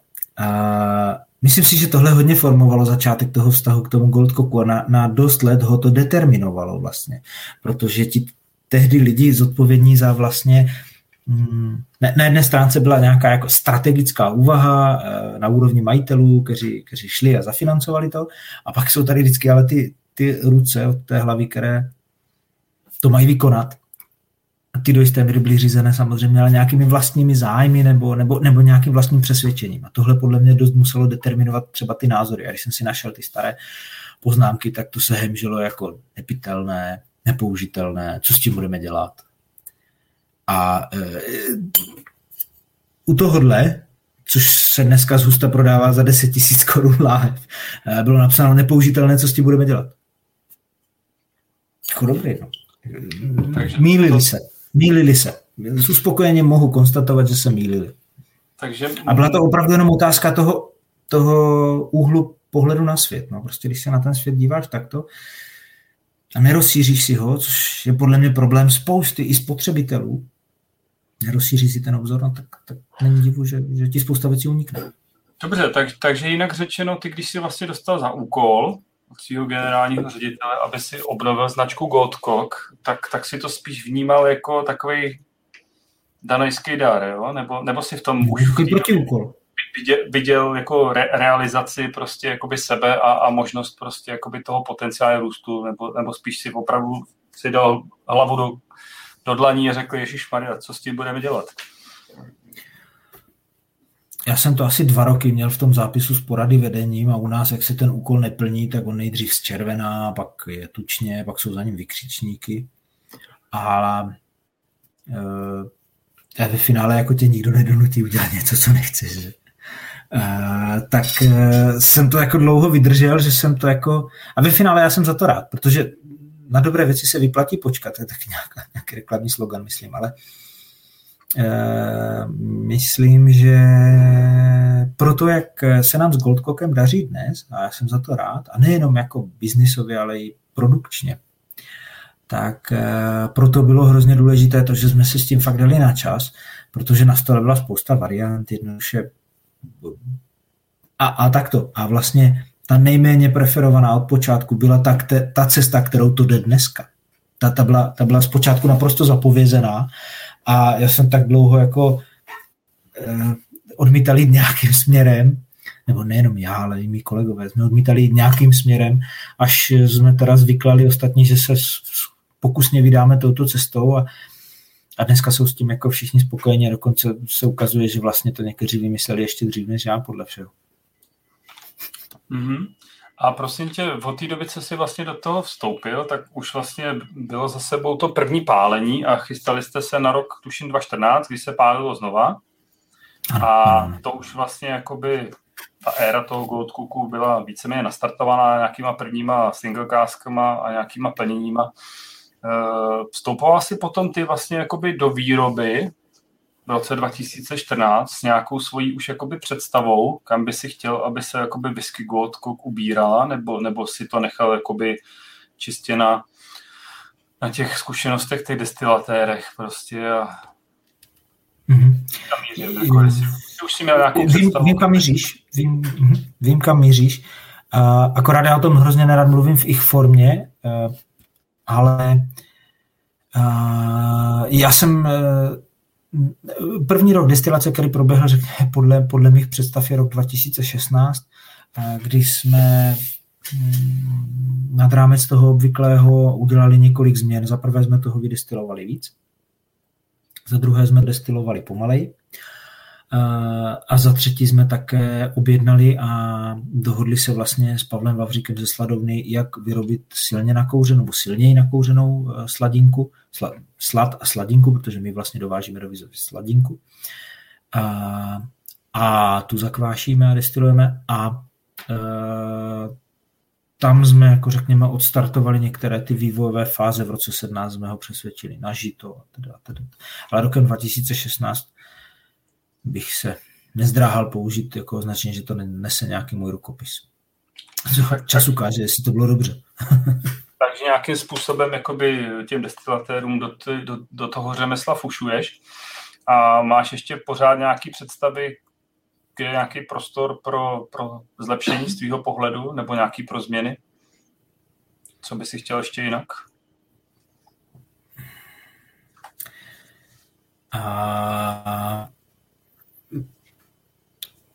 Pomineme-li tu, nebo takto, v té, v té já, a já mám, já, já mám rád, když uh, je oceňováno to, že, nebo tak i já oceňuji v řadě případů to, eh, že ta kvalita má nějaký standard, který je konzistentní a který třeba v tom větším objemu jako je schopná ta produkční společnost naplňovat dlouhodobě. Mně, na tom, mně tohle přijde daleko sympatičtější, než každý rok prohlásit za unikát a říct, to je speciální a to bude limitované a podobně.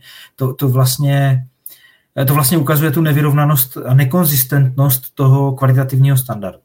Takže já věřím tomu, že jsme schopni z lehounka pořád zvyšovat uh, výtěžnost uh, právě spoluprací se sladovnou a uh, jsem si jistý, že můžeme dál pracovat na zkvalitnění našeho wood managementu. Mm-hmm.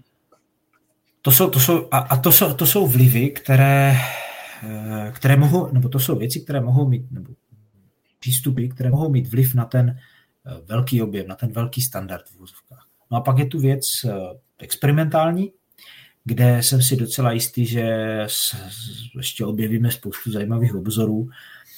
Pavel Vavřík mě slíbil, že dnes do tady toho vysílání vstoupí taky nějakým jako eh, psaným vzkazem, protože my jsme letos eh, dokončili nakuřování sladů a vlastně už jenom děláme sladinku, teď destilujeme, kvasíme a destilujeme a ještě zhruba tři týdny budeme. A eh, podle všeho, podle všeho se nám podařilo významně překonat rekord na kouření, protože spolupracujeme a díky Jirko, to byl kontakt do tebe, jestli se nepletu z VŠHT na stanovení fenolových látek v destilátech. Oh, ty jsi mě někoho doporučoval, bych řekl. To, to, byl, a, to byl Honza Pater. Tak možná. Každopádně je to tak, že eh, tohle je třeba cesta, jako jak ještě víc nakouřit eh, ten slad, jak zreálnit každoroční výrobu žita, nebo sladování žita, eh, na což by se musela připravit sladovna. Takže tam, tam vidím ještě prostor pro nějaké zlepšování, nebo pokrok, nebo vývoj, vývoj, vývoj na to správné slovo.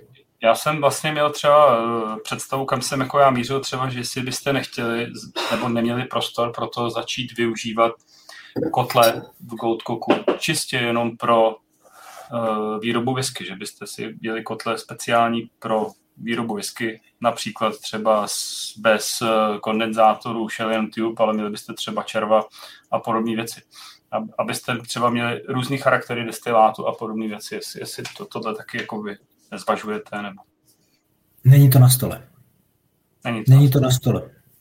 Ne, a opět nemohu to vyloučit v horizontu příštích 30 let, kdy u toho teoreticky ještě s ohledem na svůj věk můžu být, ale, ale v tuto chvíli to není na stole. Dobrá, takže poměrně dost fušuješ do výroby. Eh, co se týče eh, pozice nějakého master blendera, tu, tu předpokládám, že taky zastáváš vlastně ty.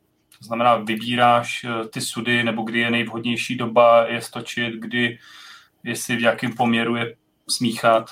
To, to je taky tvoje práce. Uh, nebo, no, nebo je to týmová mm, práce? Je, ne, určitě bych to označil za týmovou práci. Mě to hrozně baví. Ale rozhodně bych se neoznačil za toho člověka, který, jak jsem při minulé degustaci s Vaškem Routem, jak jsme vedli diskuzi o tom, a teď nevím, jestli to ještě bylo online nebo už ne, to nikdo z nás nevěděl v tu chvíli. Uh, jestli ještě vysíláme, nebo už ne. Když jsme si vzájemně vyměňovali názory na to, jestli je možné, že někdo za měsíc přechutná tisíc sudů a udělá z toho nějaký, mm, nějaký výsledek, o čemž já si myslím pořád svoje. Ale uh, určitě, uh, určitě máme i týmově nastavené ty věci tak, že, že jsme si řekli nějaký směr, takhle, to, takhle chceme, aby to chutnalo. Uh, trochu nám tu uh, práci usnadňuje relativní nedostatek toho destilátu kolega Vavřík už se ozval, díky. A ten nedostatek destilátu dostatečně formuje vlastně to, s čím my jsme schopni pracovat. Jestliže, desetiletý goldko, jestliže na desetiletý goldko mám destilát z roku 2008, tak jsem ho prostě v roce 2019 eh, nějakou část vyndal ze sudu, smíchal a tohle v podstatě definuje desetiletý goldkok na další čtyři roky. Mm-hmm. A, a eh, velmi pravděpodobně si nám vystačí. A a eh, teď se třeba bavíme o tom, jak vlastně budeme míchat, v jakých, v jakých poměrech ročník 2014, ten další po roku 2008, abychom navázali na ten chuťový profil desetiletého Goldcocku, který já považuji za archetypálně takový Goldcock, jaký je, za archetypální Goldcock.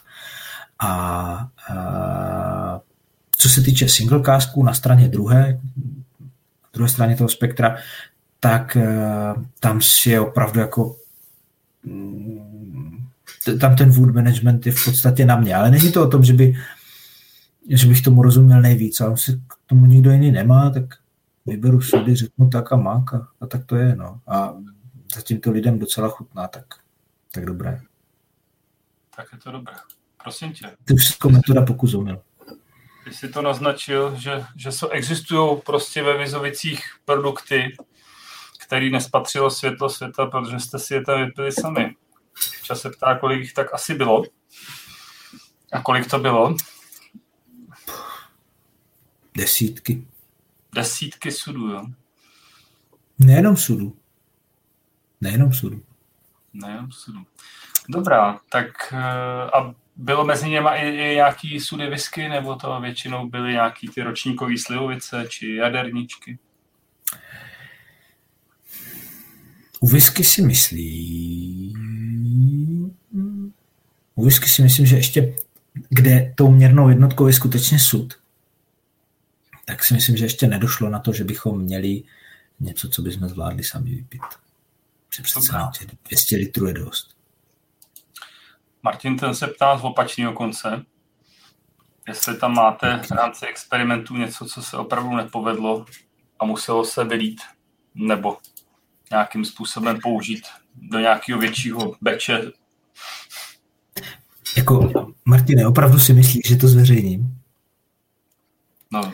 Ne, vážně. Uh, jo, jsou takové momenty. Uh, a jeden klidně prásknu, protože vlastně jsem ho uh, pomalu už inzeroval, že, že to půjde na trh a je to asi dva nebo tři roky zpátky. Uh, my jsme naplnili Goldcockem sud po Hruškovici. A ta whisky nebyla dobrá. Já nevím proč, ale prostě to nebylo dobré. Tak jsme to vylili. Vylili jsme to teda, ne, vylili jsme to do tříletého blendu. To byla whisky z roku 2008. Srdce krvácelo a takový život. A tam se to ztratilo, ale protože ta, ta, to, ten defekt nebo ta patologie nebyla tak zásadně, jako to, to furt to jako bylo dobrý, nebo jako pitelné. Ale nebylo to prostě zdaleka takové, jak jsem si to představoval. Ani trochu to nebylo takové, jak jsem si to představoval. Ani trochu. Mm-hmm. A to mě na tom asi zklamalo nejvíc, takže to jsme nikdy nelahvovali. A to byl teda asi to je, největší to je jeden, Jo, to je jeden příklad. Ehm, našel bych jich víc, ale, ale asi je vlastně jako úplně nechci zveřejňovat. Dobře. Ale děje ale se to, děje se to, logicky. Já tady zrovna popíjím vlastně tu fúzi Goldcock Oldwell, a e, ne, ne, ne, Honza se ptá, když proběhla vlastně ta spolupráce s Oldwell, jestli plánujete i něco, e, co se týče směrem ke kořenům z King Barley? Já bych rád. Juro. Omelko. Uh, já věřím, že na to jde. Věřím, že na to dojde. Ale není to není, není, není nic na stole. Mirku, ty už si to načal, že vlastně teď mm, nějakým způsobem máte udělanou sladinku na hodně, hodně vysoký PPM. Uh, co, co tím jakoby trošičku Jelínek sleduje, jestli prostě je to taková Honda za, homba za PPM, nebo za, za fenolovým monstrem, nebo prostě snaha se vyrovnat uh, nějakému oktomoru, nebo nějaký nový český oktomor. Jako, co, co tím sledujete? Jako? Uh, Pavle, co tím sledujeme? A my, já tím sleduju to, že že ne, není to homba za novým oktomorem, ani to není homba za PPM, ale je to vlastně, a možná to zní trochu paradoxně, ten nejjednodušší způsob experimentování. A protože se odehrává na půdě sladovny, takže nás bolí relativně málo, nás jako jelinka. A protože je to experiment, který když se nepovede, tak vlastně nic nehrozí. No, tak eh, to smícháme vlastně do 10-20 letého Goldkoku, tam to v pohodě zapadne ta jedna eh, cisterna té, té extra nakouřené sladinky a, a bude to v pohodě vlastně. Takže je, to s relativně malým rizikem, eh, to může být relativně, z, ano, ne, ne relativně, je absolutně za to. S malým rizikem je to prostě docela zajímavý experiment. A upřímně řečeno, kdo pil naši pítit z roku 2016, tak eh, přiznejme si, nalijme si čistého vína, to jako není úplně typicky nakouřená whisky, je spíš taková úzená. Sednáctka už bude nakouřenější, tak vlastně teď bude vstupovat na trh. Bude nahrazovat tu 2.16 v lahvování pítit, které je no age statement. A to, co jsme letos zkoušeli a věříme, že úspěšně vyzkoušeli se sladovnou, tak to je pokus eh, nakouřit to ještě prostě násobně víc, ale není to homba za tím, že bychom chtěli pít popel. Ne. Spíš jsme jako s, s malým rizikem jako hledali limity možného v českých podmínkách. S českou rašelinou a podobně. Jo, jako, Nevozíme se rašelinou chcete posouvat ty limity jakoby, taky, jakoby, kam experimentálně lze dojít prostě v českých podmínkách. A já, já vím, že prostě exist, že jste si nechali udělat nějaký výzkum, vlastně jakým způsobem ta rašelina, ať ze světlíku nebo z hory šebestiána, se, se projevuje. A ty už to, ty už to vlastně i naznačil, že, že vlastně uh, rozdíl v té nakouřenosti rok 2016 a 2017 je jakoby poměrně výrazný a to jsou dvě oddílné rašeliny z dvou různých nalezišť. Že? Myslím, že ano. A vlastně i, i vlastně ty výsledky docela odpovídají tomu, že uh, jakoby každá ta rašelina, jak je tomu ve Skotsku třeba pevninská nebo ostrovní, tak mají poměrně zásadně rů, různý třeba podíly fenolu a guajacolu a podobných těch věcí, které právě mají vliv na to, jestli tak whisky se potom tváří víc kouřově nebo víc medicinálně. A jak, jaký ty z toho vnímáš jakoby závěry z tady toho výzkumu a z toho i jak se to odráží na tom destilátu, jestli vám opravdu víc vyhovuje světlík nebo hora svatýše Bestiána? Tak daleko nejsme. Upřímně řečeno, my uh, se pohybujeme opět v mantinelech možného, uh, protože uh, hora svatého Šebestiána je dneska v HKO, chráněné krajinné oblasti a nedá se tam efektivně strojově těžit rašelina, takže se tam získává jenom borkovaná rašelina, což je v podstatě ručně těžená, těžená rašelina z těch svrchních vrstev, která mně přijde ještě docela málo zrašelinovaná, protože jsou tam prostě stvoly rostlin úplně celé a podobně. A e, proto vlastně dneska používáme světlík, protože, protože jsme schopni tam za rozumné peníze dostat rozumnou rašelinu, respektive co my, sladovna. A e, spíš než tohle, tak ten experiment se odehrál v posledních dvou, třech letech, bych kecal, možná vlastně letos je to třetí rok, takže ten loni a předloni, e, jsme zkoušeli právě strojově těženou a borkovanou rašelinu. A i v tom byly veliké rozdíly a v tom, jak se projevuje ta rašelina nebo ten kouř získávaný spalováním té rašeliny, té konkrétní rašeliny v eh, tom destilátu. Jako jsou, jsou v tom hmm. rozdíly. Ale upřímně řečeno, eh, a možná je to velikostí té naší produkce, která je pořád omezená a malá, eh, pro nás zajímavější a zásadnější je jak tady píše Pavel, se něčemu přiučit. Ale pro nás jako prokazatelnější výsledky těch pokusů uh, přináší to, že zkusíme spálit dvakrát tolik rašeliny a uvidíme, co to udělá. Než, jako my vlastně potřebujeme ověřit tyto teze. Teze typu zkusme to nakouřit, co udělat, aby jsme to nakouřili na 200 ppm. My už asi jako potom nebudeme každý rok dělat Octomor, nebo jak, jak by se to jmenovalo, jako Gold Comor, 1, 2, 3, 16. Jo. To, to je blbost? My jenom potřebujeme vlastně jako uh, to hrací pole si vykolíkovat odsaď pocať. na jedné straně nula, nebo bychom mohli říct ten, ten, ten původní zlatý standard zhruba 10 ppm a teď tu, tu dru, ten druhý konec toho hřiště my vlastně hledáme. A až ho najdeme, tak se v něm můžeme pohybovat experimenty, o kterých mluvíš ty, anebo experimenty borkovaná, neborkovaná, nebo borkovaná strojově těžená, nebo různá jiná naleziště. A my v tuto chvíli vlastně vůbec hledáme limity toho, limity toho, eh, kam jsme schopni zajít jako s jakoukoliv rašelinou a pak můžeme řešit, jaká to bude rašelina. A v tuhle chvíli vlastně hledáme limity možného rašeliny obecně. Já jenom jako jak to vnímám já, že prostě eh, za mě to třeba taky není o posouvání jako těch hranic, kam až jste schopný nakouřit, ale spíš jakoby, jak ten chuťový profil té dané rašeliny jde, jde dohromady s tím vaším vlastně eh, výsledným produktem. A co jsme si asi měli možnost vyzkoušet, tak jakoby rozdíly v rašelině tam jsou. Vy máte teď i potvrzený, co se týče výsledkově, experimentálně. Takže jestli vlastně, protože za poslední rok, co jsem slyšel někde rozhovory s tebou, tak jsem měl pocit, jakoby, že uh, jste měli světlík, pak jste chtěli horu šebest, Šebestiána a teď teda zase se jakoby vracíte k světlíku, jo? jestli tomu dobře rozumím. Dalo by se to tak říct, ale upřímně řečeno, opravdu to není o tom, že bychom experimentovali s rašelinou z různých nalezišť. Uh, my vycházíme z možného a ze eh, zkušeností, které získáváme cestou. A Pavel Vavří, který teď viditelně je přítomen, může potvrdit, že, že se potýkáme mnohdy i třeba s nedostatečnou kvalitou, ale té rašeliny, eh, že je strašně vyschlá, že, že, že není, není taková, jak bychom si představovali.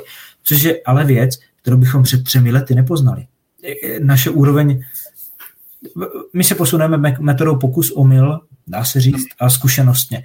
My, my to, co dneska uh, vyhodnotíme, že vlastně je pro naše účely nevhodné, tak bychom před třemi lety za nevhodné nepovažovali, protože je super, máme rašelinu. To byla pozice před třemi, čtyřmi lety. Jo. Máme nějakou rašelinu. Cool. Skama je. No, super, tyhle, vůbec nevím, kde to je. Tak odtud jsme se posunuli někam. A vlastně pro nás je ještě hrozně důležité jako ještě získat tyhle zkušenosti, protože, protože řešit uh, vliv rašeliny na ten destilát vliv konkrétních rašelin na ten destilát, tak znovu se budu opakovat, tohle můžeme řešit až ve chvíli, kdy budeme vědět, znát vliv množství rašeliny eh, na destilát. A pak můžeme řešit, jaká rašelina. A my dneska jako vlastně nevíme, my, my tušíme, kolik rašeliny spálí na 10 ppm, pak jsme se naučili, kolik na 30 ppm. A teď jako jestli se ukáže, že je pravda, že jsme se dostali někam na 90, tak jsme jako sakra dobří, ale ale vlastně jako ještě úplně přesně nevíme, jak jsme se tam dostali. Až to zopakujeme dvakrát po sobě, tak budeme jako tušit, tušit proč. No, jinak to nepůjde. Dobře, dobře. Uh, I v čase ptá vlastně, protože vypálíte si celou vlastně zimu jakoby ovocní destiláty, potom zařadíte nenakouřenýho jelín jako goldkoka, končíte nakouřeným a úplně ve finále, co mám moje znalosti, je, že končíte borovičkou. A, oni, a ještě se ptá, jestli, uh, jestli to musíte jakoby připravit na novou sezónu, kdybyste chtěli pálit, tak či, čím to děláte, jak dlouho to trvá? To musíme. A není to tak strašně složité, jak by to mohlo vypadat, ale, uh, ale ano, končíme vlastně tím nejsilněji nakouřeným Newmakem a uh, uh, vidíte tady kolega Vavřík doplňuje informace uh, a má je ve finále správnější než já, protože je přímo zdroje. Ale chtěl jsem říct, že, my, uh, že, že ty kotle jako uh, mezi tím extra nakouřeným je v podstatě buď to potom ještě destilujeme borovičku, nebo ty kotle vypláchneme lihem, vypaříme párou, do nich pustíme prostě parovodem páru a, a pak je necháme měsíc vyvětrat a to stačí, jsme v pohodě. Hmm. Není to nic složitého. A dobré je, že pořád mezi poslední destilací whisky nebo čehokoliv neovocného a první destilací ovoce, tak i letos, kdy je všecko uh, z nějakých důvodů na naší straně spožděné, nejenom to počasí je všechno spožděné, tak i letos tam bude minimálně měsíc a dva týdny, měsíc a půl.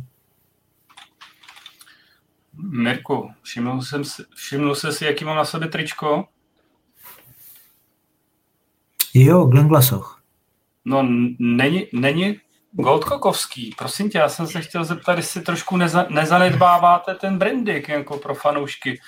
Já si myslím, že každý fanda by jako úplně hrdě nosil na prsou nápis Gold Cock.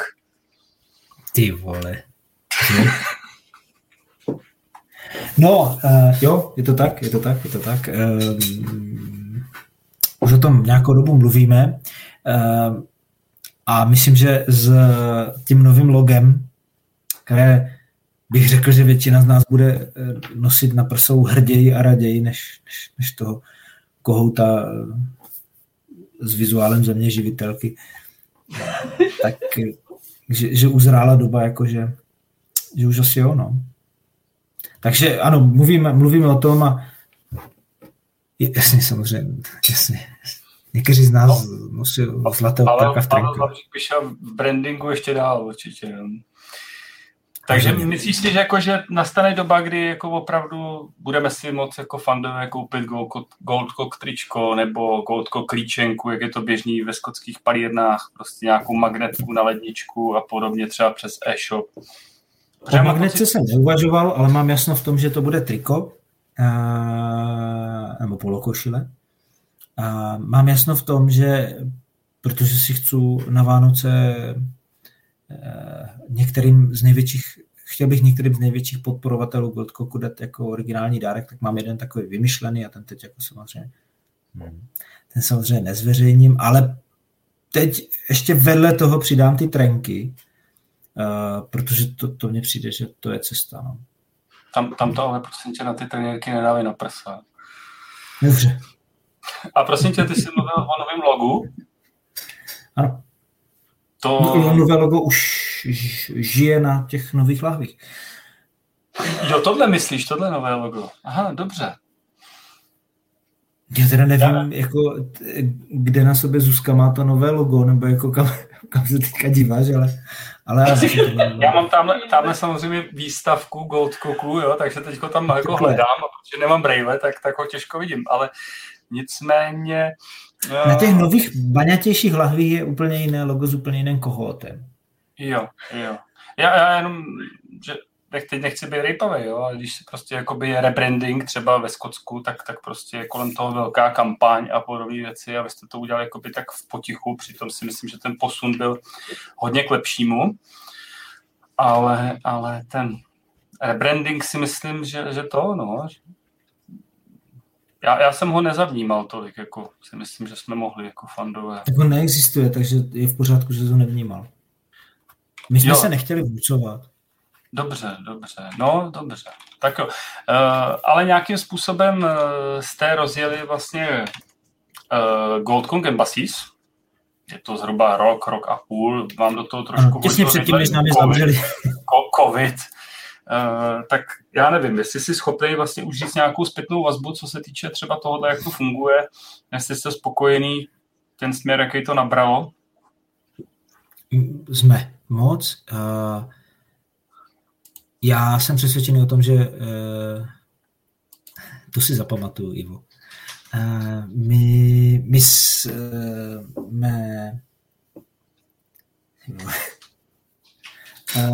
my jsme spokojení s tím, jak uh, s tím, s tím uh, se to trochu zdráhám nazvat projektem Embassies nebo ambasád, protože já jsem bytostně přesvědčený o tom, že, že ta nejlepší whisky užívá, až když je nalitá do skleničky.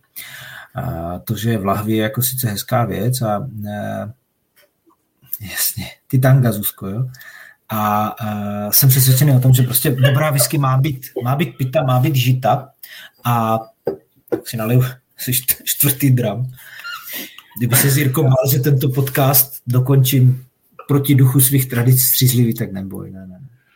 A... No, já jsem se právě bál, že nedokončíš. Jako. Já ho vůbec nedokončím. Jako.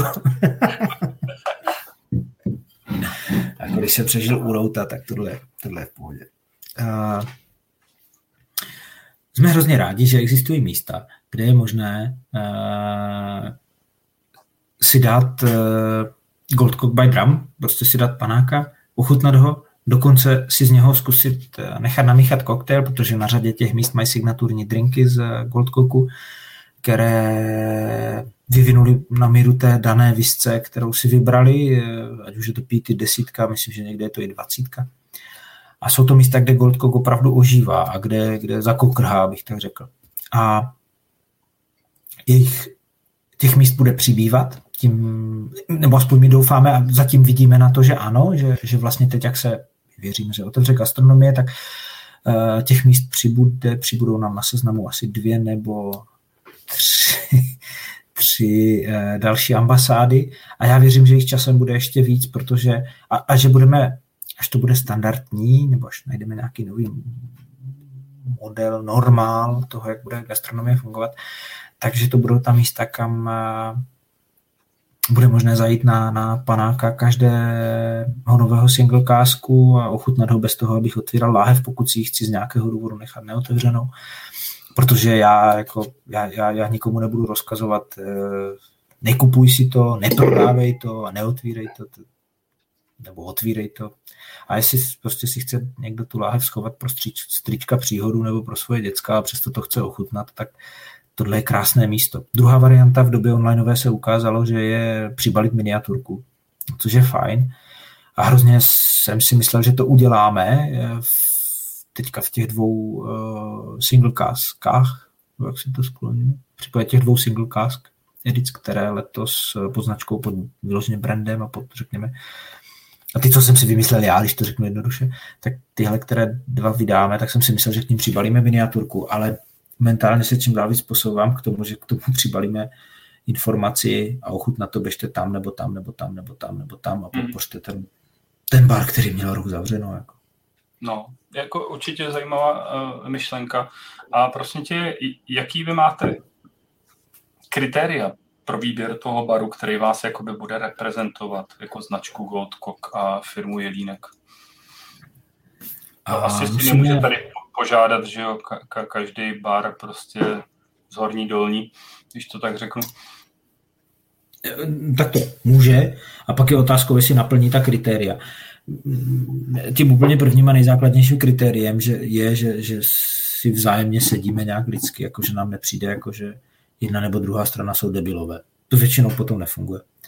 A druhé, druhým důležitým parametrem, který právě naplňuje tu tezi o tom, že je to to místo, kde mohu ochutnat Goldcock, je to, že se tam Goldcock, s Goldcockem opravdu reálně pracuje a že mají na baru uh, celou core range a uh, že od nás potom odeberou vždycky, protože my jim to nabídneme za zvýhodněných podmínek, uh, ten single cask a nabídnou ho svým štamgastům hostům. A pak máme několik dalších jako věcí. Chtěli bychom na každém z těch míst uspořádat námi řízenou, komentovanou, ideálně prováděnou degustaci právě u příležitosti uvedení toho single cask na trh. Protože z jedné lahve obsloužíš malým panákem dvěma centilitry, že jo, 35 lidí, to je super. To je jako super počet. 35 lidí, kteří to ochutnali a ještě k tomu dostanou pro srovnání, řekněme, range třeba, tak tohle je věc, kterou, jsme, kterou se nám ale podařilo naplnit jenom z hrozně malé části, protože v, pak, přišla, pak přišly lockdowny. Ale zafungovala fantasticky v Barenbooks na Vinohradech na Mánesově. To, to, bylo, to byly krásné dvě, dvě degustace, které měly fantastickou atmosféru a jako, takhle bych si to představoval. Jako. Mm-hmm. Uh, hele, dneska mi přišel od vás eh, informační e-mail, že vlastně rozjíždíte nějakým způsobem prohlídky. Uh, to, to bude nějaká pravidelnější akce, nebo je to nárazový, případně co, co lidi, kteří by se na tuto tu prohlídku vydali, co tam můžou očekávat? Stane se to pravidlem, ale pravidlem, které vlastně netrvá celý rok, protože my skutečně whisky kvasíme a destilujeme zhruba měsíc v roce. Prodlužujeme si tím sezónu, po kterou by třeba ta naše kvasivná destilační palírna byly, byly nevyužité a čekali by na, ovo, na letní ovoce. A prodlužujeme tím sezónu, já doufám, že symbioticky s sladovně, která je těsně před rozjezdem pivní sezóny. Má to spoustu synergických efektů, které do sebe dobře zapadají. A vlastně, když k nám někdo přijde se podívat na whisky, tak já ho za normálních okolností můžu vzít na tu pálenici, kde ale uvidí buď, že se tam zrovna nic nedestiluje v tom krátkém období v roce, anebo se tam destiluje něco jiného než whisky. Kvasina DTT je to samé. A pak ho můžu vzít uh, do prostor, kde zraje whisky v sudech, které tam teda jsou pořád, uh, ale to vlastně jediná to je to místo, kde mu můžu tu whisky ukázat jako celý rok. A my jsme si řekli, tak dobře, tak už loni jsme o tom uvažovali, nedošlo na to a teď jsme teda vypsali nějaké pokusné termíny, jestli se lidi přihlásí, budeme moc rádi, kdy vlastně někdy od minulého týdne po dobu jednoho měsíce nebo zhruba pěti týdnů jsme schopni každému, kdo by se přihlásil na takovou exkurzi, my tomu říkáme, nebo prohlídku, ukázat kvašení whisky, destilaci whisky i natura, živě. A, a potom to zrání, které jsme teda schopni ukázat kdykoliv, protože ty sudy tam leží celý rok, samozřejmě, spoustu let. A, ale to kvašení a tu destilaci nejsme schopni ukázat člověku, kterého by Goldcock zajímal do detailu jindy než teď. No, tak jsme vypsali nějaké zkušební termíny a, a uvidíme, jestli se to povede. Ty první exkurze povedu já, tomu odpovídají i ty časy, takže jich málo a jsou v blbý čas. A třeba o víkendech, eh, protože máme za sebou fakt dlouhou a náročnou sezónu, i ty destilatéři, tak nepálíme o víkendech pálíme pracovní týden nonstop, 24-7, ale vlastně končíme páteční směnou a znova pak nabíhá nedělní noční. Takže nejsme schopni vypsat termíny třeba o víkendech, protože by nebyla vidět ta pálenice, to je škoda hrozná. Jasně, jasně. Dobrá, já, já se zeptám, uh, co je vlastně tvůj nejsilnější zážitek spojený s whisky? A nemusí to být jenom konkrétní whisky, může to být místo, může to být osobnost, kterou se potkal. Prostě to, co tě jakoby nejvíc to by Já jsem si díky whisky... No, tak moje žena, rodina. Jsem jako se dal dohromady se svojí ženou na Whisky Life Prague v Praze. Nad lahví Elijah Craig 12 letého.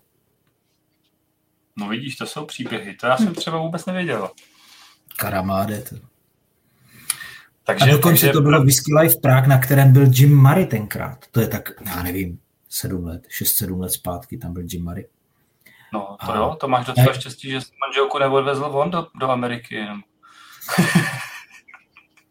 to ne, to ne, ona je sice krásná, ale, uh, ale on je odpudivý stařík. To je pravda. Takže uh, máte takovou srdcovku doma, prostě většině otevřenou láhev Elia Craig 12 leté. Na, na, na dá se říct, dá se říct. Jo, no? Dá se říct, dá se říct, dá se říct. A moje žena vlastně, uh, Peťa byla, Peťa byla účastnící řady právě Whisky Festivalu a Whisky Life Prague a stojí spolu se mnou za tím, kde je Goldcock dneska. Z části, protože vlastně byla u toho zrodu toho, toho redesignu a té single maltové řady a podobně. Tak dě, děkuji za moc pěknou a upřímnou odpověď. Uh, prosím tě, která jakoby whisky osobnost v současné době tě tebe nejvíc inspiruje? Nemusí to být česká, může být zahraniční. Nevidíš ten směr. Hmm.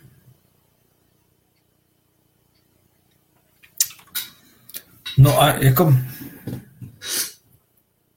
Já musím říct, že ve finále řeknu českou osobnost.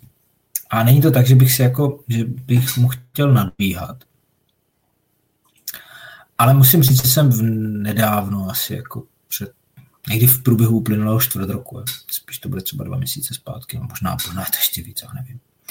Jsem asi hodinu telefonoval s Jurou Omelkou a e, to ve mně teda zanechalo velice hluboké stopy. Já si Jury vážím z řady důvodů. A po tomto rozhovoru ještě víc z toho důvodu, že on jako fakt uvažuje o whisky jako o možnosti, jak eh, skutečně pracovat s, ne, nejenom pracovat s tím teroárem, ale jak jako fakticky ovlivňovat hospodářské využití té krajiny směrem k udržitelnějšímu a smysluplnějšímu využití eh, té krajiny zemědělsky vzato. A to mi přišlo jako hrozně dobré. Já chápu, že to jako ne, ne, není úplně ojedinělá myšlenka.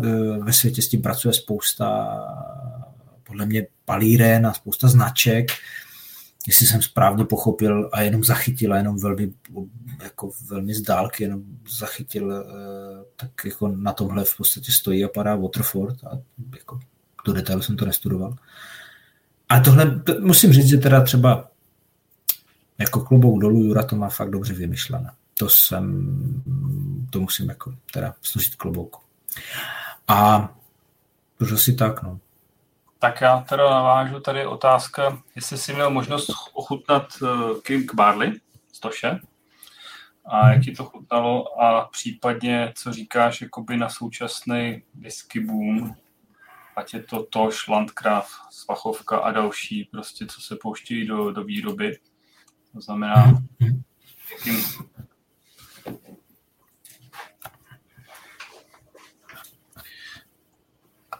tak uh já ti to tam klidně ještě vrátím. Ne, ne, ne, ne, ne já, si to, já si to pamatuju. King Barley jsem pil, eh, pil jsem, to byl Virgin, Virgin Oak a Marsala, jsou ano, dvě, byly, byly dvě, byly dvě. To, to jsou dvě. dvě jejich vydání. Byl jsem obě, víc mě chutnala Marsala, obě mě chutnaly, byly dobré a mladé. A pil jsem, byl jsem u Jury ve sklepě a pil jsem tam asi, já nevím, třeba sedm nebo deset, dvanáct spíš třeba do deseti e, dalších jiných vzorků, včetně džinu ze sudu a podobně.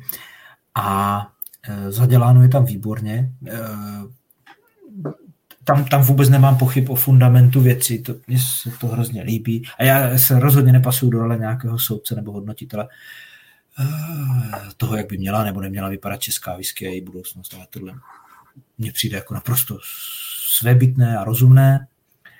Velmi podobně u Svachovky, kde, a víš, Jirko, myslím, že my jsme spolu o tom mluvili a já jsem to, protože se vždycky u toho picnem, tak si myslím, že jsem to několikrát říkal i Lukášovi Andrlíkovi ze Svachovky. Mně to první setkání se Svachovkou úplně, ne, že nesedlo je možná špatné slovo, ale já jsem úplně ne, nepochopil na první dobrou vlastně, kudy se chtějí ubírat a pak jsem pochopil, že oni to ještě jako třeba neví úplně jistě takže tam mají strašně moc vlastně velmi různorodých sudů a v nich velmi různorodou whisky. Já jsem hrozně chtěl ochutnat tu základní, která tři roky leží v bourbonu a pak se vždycky přestěhuje do sudu po něčem. Což se mě splnilo už dvakrát, měrou vrchovatou, že, minule. A, a, a, a musím říct, že to eh, mě baví taky, dělá to na mě dobrý dojem. A vlastně, když nad tím přemýšlím, tak pak jsem několikrát v životě pil Hammerhead, ale o, tam nevím nic moc o té produkci. Eh, pil jsem eh, whisky z Blatné od Vaška Šitnera, protože ho znám. Eh, tak to jsem pil a to mě nezaujalo. A ty ostatní věci bych asi jako nechtěl hodnotit, protože Landcraft jsem nepil ale z toho, jak to na mě působí, to dost možná jako u toho zůstane, že nemám ambici to pít. No, tak asi tolik. Tak ale jako ty, ty věci, co jsem měl možnost ochutnat, se mně líbí a přijde mi to super. Přijde mi to super. A, a ještě musím říct, že mě to přijde ještě víc super v tom kontextu, do jakého to uvádí třeba ten Jura Omelka, že fakt jako přemýšlí nad tím, že prostě tady za Holomocou je pole, na kterém se od živa pěstovalo obilí nějakého druhu a je to logické využití té krajiny, naprosto udržitelné a smysluplné. A buď to teda vykoupí ta obrovská sladovna za velmi nízkou cenu a uvaří z toho europivo, anebo za to já dám dvojnásobek, dělám z toho českou whisky. Tak. A podpořím teroár, region, bla, bla, bla. Tohle mě přijde jako, že to je jako super, to je dobré. Takže myslíš si, že to je směr té české whisky, nebo uh, kam by se třeba i Jelínek mohl ubírat? Hmm. Ano, ano. My věřím, že už tam jsme v případě ovocných destilátů, největší pěstitel švestek v Česku. Uh, a je to znouzecnost, protože prostě tady těch sadů ubývá, no tak nám nezbývá, než kupovat půdu a vysazovat na ní stromy ale vlastně podobným směrem jdeme, jdeme, když se o tom bavíme se Sladovnou, s Pavlem Vavříkem, tak se snažíme opravdu velmi silně preferovat místní dodavatele, aby ten ječmen nejel přes půl světa a podobně. Tohle nám dává veliký smysl a myslím si, že tohle je cesta, jak eh, česká whisky může být ku prospěchu nejenom těm nám jako pijákům české whisky, ale vlastně jako celé té společnosti to, tomu Česku jako takovému. Protože upřímně řečeno, a to jsem taky s fachovci říkal několikrát, jako všechno si to dovést a tady to jenom vypálit z toho českou whisky nedělá. Dobře. Uh, prosím tě, chtěl jsem se ptat, vím, že ty jsi ve Skotsku nebyl mm. a samozřejmě asi se někdy chystáš. Mám to slíbené. Kam bude takový tvůj první cíl, kam teda zamíříš rád se podívat? Do Glengoyne. Do Glengoyne. A potom? No. Nemám plán. Ten plán tak. nemám důležitý, že vás, aspoň máš se od čeho odpíchnout. Já, přesně tak, já vím, jako kam pojedu a třeba, že si řeknu, že to bude trvat týden. A jako nejlepší večírky jsou ty ze soboty na úterý. Co jsem slyšel, tak ve Skotsku by mě to mohlo sednout, takže necháme to osud. No, tam, tam, tam večírky jsou dlouhý, to je pravda. To by mě mohlo vyhovovat, víš. Ty už, ty už si to... No, já, já mám pocit, že spíš ty večírky má, máme nějaký kratší teda. Ale, ale to, to, to není jako téma tady toho dnešního rozhovoru. Každopádně, uh, ty už si to trošku naznačoval, že, že letos nás čekají od Jelínka dva singlecásky, ty to asi můžeš tady říct, že už teď máte v tom úplně jasno, tak, tak co, co nás čeká a kdy? Já jsem to, myslím, ještě nikde nezveřejnil, ale vlastně, jako přesně, když to takto řekneš, není na tom nic tajného. Dokonce... No, my budeme budem rádi, že, že máme takovou exkluzivitu. Dokonce jsem přesvědčený o tom, že jeden z těch eh, dvou destilátů jsem už jsem už několika lidem dal ochutnat, jest, jestli ne dokonce v jedné té online degustaci. Tím si nejsem úplně jistý. Ale uh, letos nás uh, čekají dva mladé single kásky, protože rok 2021 je pro mě uh, rokem na jedné straně nějakého jako návratu možná k nějakému normálu, ale fakticky budeme hledat všichni ve svých životech, pracích, v cestování, ve spoustě ohledů nějaký nový normál.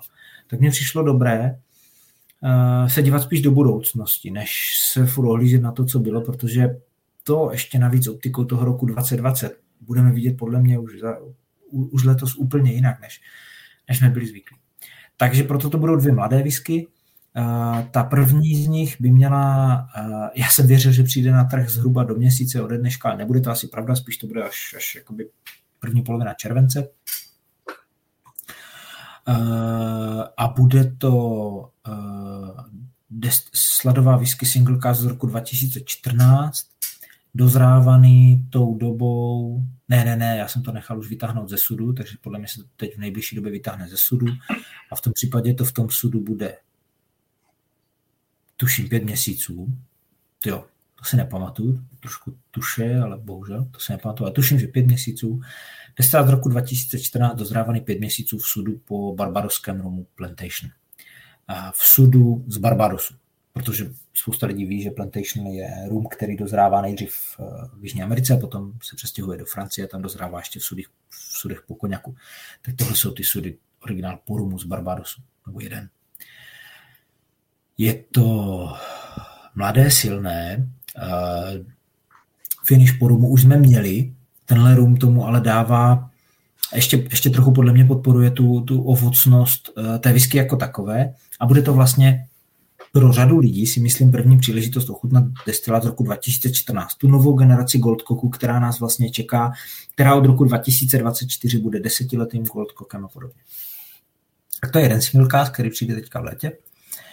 A ten druhý bude taková symbolická tečka za pítit, za prvním silně nakouřeným destilátem, který jsme ve spolupráci se Sladovnou udělali. To je vlastně destilát roku 2016, který teď asi rok, rok a něco, nebo to ani není rok, teď si nejsem jistý, to možná ani není rok. Eh, prodáváme jako PTIT, No Age Statement, je to destilát z roku 2016 a spousta lidí mi říkala, a já se s tím naprosto to, stotožňuji, to bych chtěl ochutnat v sudovce. já jsem to ochutnal v sudovce nesčetněkrát, eh, skoro ze všech těch sudů jsem to ochutnal, no a tak mi přišlo jako eh, hloupé to furt někomu jenom popisovat a tak jsem si řekl, že to teda uděláme.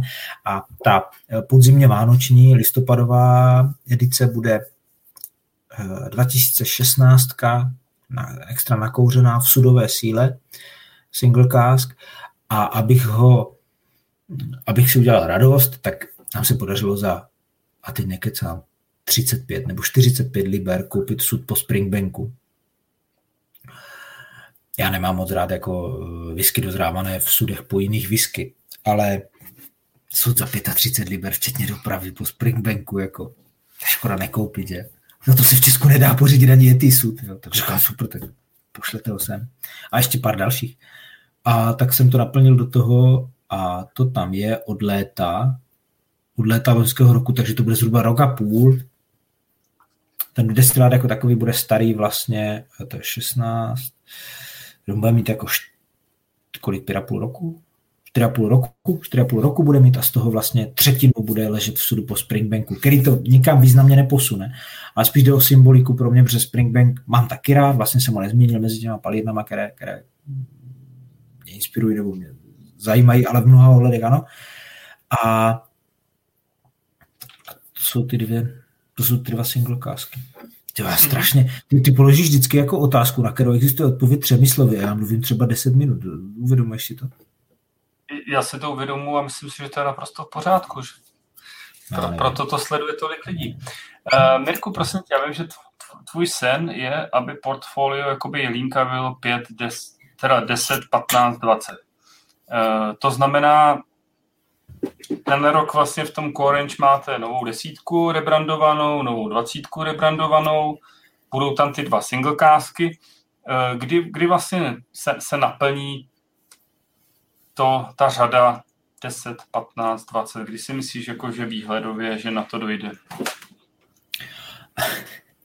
Tak, zní to trochu šíleně, ale já na to vidím, já o tom vím, bude to v roce 2029. No, tak to je opravdu šílený tom pro nás. Jako. A protože kdykoliv dříve, nebo takto, dříve bychom byli schopni uh, to udělat za dva roky destilátem z roku 2008.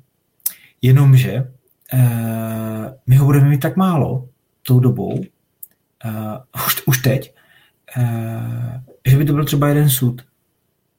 A, a, a, a znovu zopakujem, bavíme se o range. Mně přijde, že jako v core range máme nabízet dlouhodobě udržitelnou, vyrovnanou kvalitu v dobrém slova smyslu. A třeba ji jako postupně zlepšovat nebo ji vyšperkovávat, ale jako držet si dlouhodobý, dobrý, kvalitativní standard. Nebo výborný. A to s jedním sudem jako nenačaruju, jako to, to je ten problém. Takže uh, jsem se musel smířit s tím, že naše core range bude děravá, že tam chybí ta patnáctka, kterou, jestli se nepletu, jsem si vysnil třeba v roce 2017 nebo 18, že, že to bude 10, 15, 20, jo a naplním to v roce 29 po 11 nebo 12 letech. No a takový jeden když život. Já mám čas. Tak, takže vlastně já jsem se tě chtěl zeptat, vlastně, jak vidíš k výhledově třeba za 10 let, tak ty jsi mi vlastně odpověděl dopředu. jo, jo, za 10 let budeme mít core Dobrý, ne? no, tak jako Teď to vidíš, jako není to jenom příklad třeba svachovky, je to příklad spoustu skotských palíren, jo. Prostě to korenč samozřejmě trvá roky vybudovat. Kilchoman ho taky nemá v podstatě jakoby nějaký stabilní do dneška, že jo, prostě je to opravdu záležitost uh, hrozně dlouhý doby a práce prostě s těma sudama a s tím sudovým programem. Není to hned ze dne na den vy, vy máte tu výhodu, že jakoby tu historii jste tady začali jedni z prvních, takže si ho budete moct dovolit taky jedni z prvních. No. Je to tak, je to tak. Ale jako je to paradoxní, dřív jsme si mohli dovolit 20 než 15. No.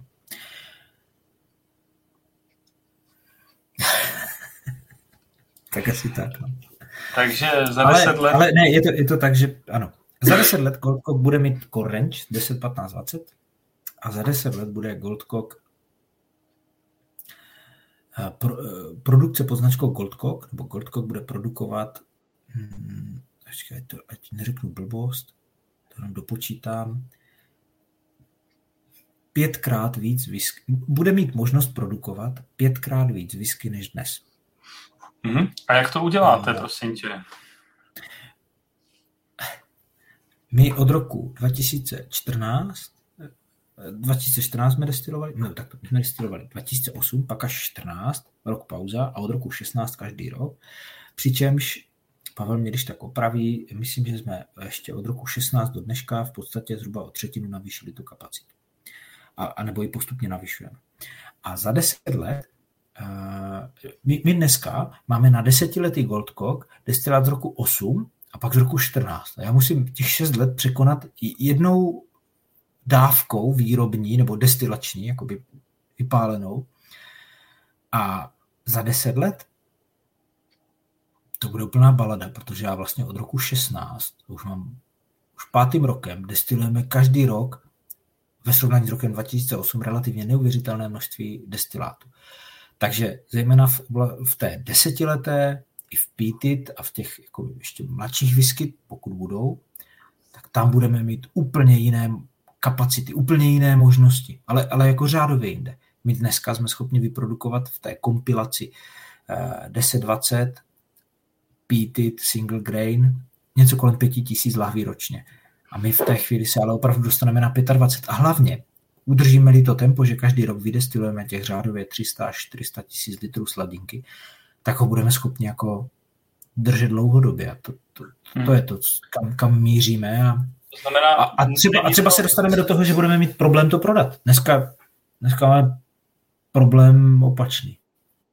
To znamená, není to cestou, že budete jakoby prodlužovat výrobu na pálení, ale je to tím, že už vlastně dneska vytváříte ty zásoby. Může dojít i k sobě. Ani to bych nevyloučil, protože eh, pokud eh, se nám nadále s tou whisky bude dařit tak dobře, tak v určité chvíli eh, my do toho v podstatě v tuto chvíli sypeme peníze. Bez zázemí Rudolf Jelínek AS by to nebylo možné jako takhle dělat. Jako to, to, to, to by, to, v tuto chvíli je to, pokud se rozhodne, že tvoje core range whisky má mít 10 let, tak do toho 10 let sypeš peníze a to je jako jak čekání na jackpot, to je úplně na hlouby. Bez zázemí toho zbytku té fabriky by to nešlo. Ale v té době, za 10 let, už toho budeme schopni prodávat takové množství, že už, jako, že už to nebude bokovka nebo věc, která nám prodlužuje a vyplňuje sezónu, ale může to být naprosto legitimní, uh, biznisově uh, a produkčně uh, života schopná a samostatná jednotka v rámci toho našeho vesmíru, která si zaslouží dvakrát takový čas, dvakrát, takové, dvakrát takový objem na kvasění a dvakrát takový čas na pálenici a, a třeba v čase to ještě může růst. Toto bych vůbec nevylučoval. Ale jenom tím, jak jsme, kde jsme dnes a budeme-li v tom ještě dalších pět let pokračovat, tak jenom tímto to vlastně zvyšujeme na, na řádově pětinásobek. A pak jsme schopni to ještě jako navyšovat ještě víc, ale to musí být ta poptávka. A jako, když to budeme dělat dobré, tak by to mělo fungovat. Poptávka tady zatím je, že jo. I, hele, Ivča se ptá, kolik sudů, respektive jaký objem zhruba ročně prodáte do soukromých rukou. A myslí se teda asi sudy jako ve smyslu uh, sud whisky, ne, ne prázdný sud? No, myslí se tím jako sud whisky, no. Jsou to nějaký různý takový ty privátní stáčení, které se tady jakoby objevují sem tam. No, je to třeba do pěti sudů ročně, no. Jo. Takže Dost těch teda ještě si tomu rozumím, protože těch eh, privátních stáčí bylo zatím málo, tak dost těch ještě u vás hraje. Takže do budoucna jakoby jich, jich bude asi poměrně nabývat na objem nich. No, uvidíme. Jako jsou, ještě to řeknu jinak, na to schválně, v rychlosti, když to spočítám, tak u nás leží asi 15 uh, eh, privátních sudů, ve kterých je naše whisky, dozrávaná v sudu, který nám dodal někdo jiný a, mm, a tedy vlastně je to jaké, o jakési spolupráci, tak takových sudů je tam asi 15 z 800. Mm-hmm. Jako hrozně málo.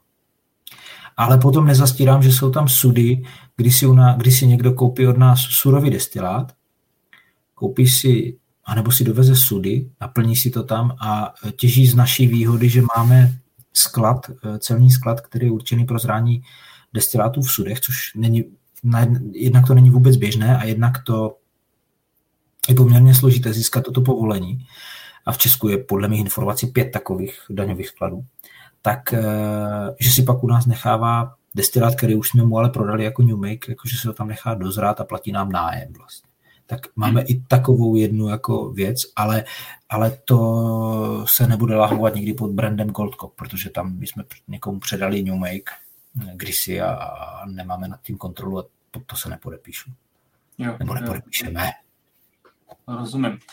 Mirku, eh, co, co, co je ještě takový tvůj životní sen ve, spojený s whisky, co by si chtěl ještě jako dokázat nebo zažít, nebo rozumíš? Mm-hmm. Kde, by si, kde by si rád jako viděl jednou Gold Cock nebo sebe? Tak uh, rád bych zase zažil whisky festival na Malé Morávce. to bych rád. To bych rád. A snad se to jako povede příští rok jako za normálních okolností. A rád bych uh, rád bych abych to tak řekl veřejně potvrdil něco, co já vím, ale uh, spousta lidí to ještě nepřijala jako fakta, nebo prostě tomu chybí možná ty roky nebo něco, uh, nebo něco jiného, nějaké kouzlo okamžiku. Uh, rád bych evaluoval ten fakt, že vlastně Goldcock destilovaný po roce 2008, tedy ve Vizovicích, v dlouhodobém horizontu, a já jsem si tím bytostně jistý, bude lepší než ty ročníky, legendární ročníky 92 a 95, které z dnešního pohledu je těžké překonat. Já tady taky celý večer jsou sám 92, je to geniální. A kouzlo okamžiku tam se hrálo obrovskou roli ale já jsem si naprosto jistý, že my to vyrábíme v mnohem lepších podmínkách, s mnohem lepších surovin a s mnohem větším uh, nasazením. Takže v čase, až tomu bude 20 let, tomu našemu destilátu vydestilovanému ve Vizovicích, tak jsem si naprosto jistý, že bude lepší. A nejpozději tehdy uh, se musí potvrdit, že my netěžíme z nějakého historického renomé nebo něčeho podobného a Goldcock je opravdu a toto vlastně potvrdí schopnost té mojí původní idei, nebo nejenom mojí, a té naší původní idei, že Gold Cook jako takový je schopná samostatná značka. A z toho vychází ten úplně jakoby nejvzdálenější a docela logický a docela odvážný předpoklad, cíl, že, že bych rád, aby Goldcock byla značka lomeno firma lomeno entita, možná entita je to nejsprávnější slovo, která bude života schopná nezávisle na Jilinkovi a naopak bude jako ještě vracet do toho, ať už třeba nákupem ječmene od konkrétních od konkrétních sladovny, která ho nakupuje od konkrétních pěstitelů nebo jinými cestami, ještě bude naplňovat jakýsi jakoby úzus nějaké cirkulární ekonomiky, to je dneska hrozně trendy, ale mně to fakt přijde jako jenom, jenom úplně normálně. Já jsem kluk z dědiny, mně přišlo normálně, já jsem celý život jedl domácí brambory. Mně nepřijde nic divného na tom si doma vypěstovat brambory. Jo. A, tak v téhle logice, pokud budeme schopni jako produkovat Goldcock eh, naprosto svébytně a udržitelně, to znamená, že se to samo zafinancuje, a to je asi nejvzdálenější cíl, protože když si prostě řekneme, že chci dělat nejmladší whisky desetiletou, tak do toho fakt deset let sypeme jenom peníze. Tak tenhle cíl je jako ale v horizontu třeba 20 let naplnitelný, tak to, to mně přijde, že to je, to je dobrá idea, no. že Goldcock jako e, může fungovat nezávisle na Jelinkově a především, že přežije jako Mirky Motičky a další, jako, že to tady zůstane furt na pořád. To bude dobré. Tak já pevně věřím, že, že se to nejenom tobě, ale přeju to i nám, vyskařům, že se to povede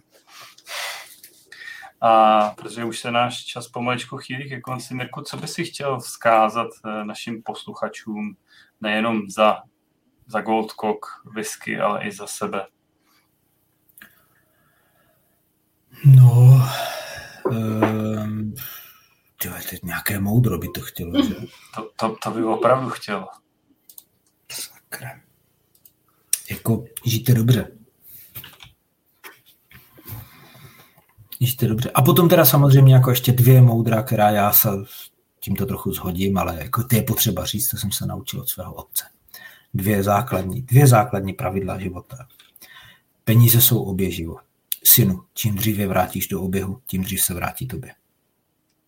To je podle mě cirkulární ekonomika jak vyšitá. A potom eh, za světla z domu, za světla domu. Jo?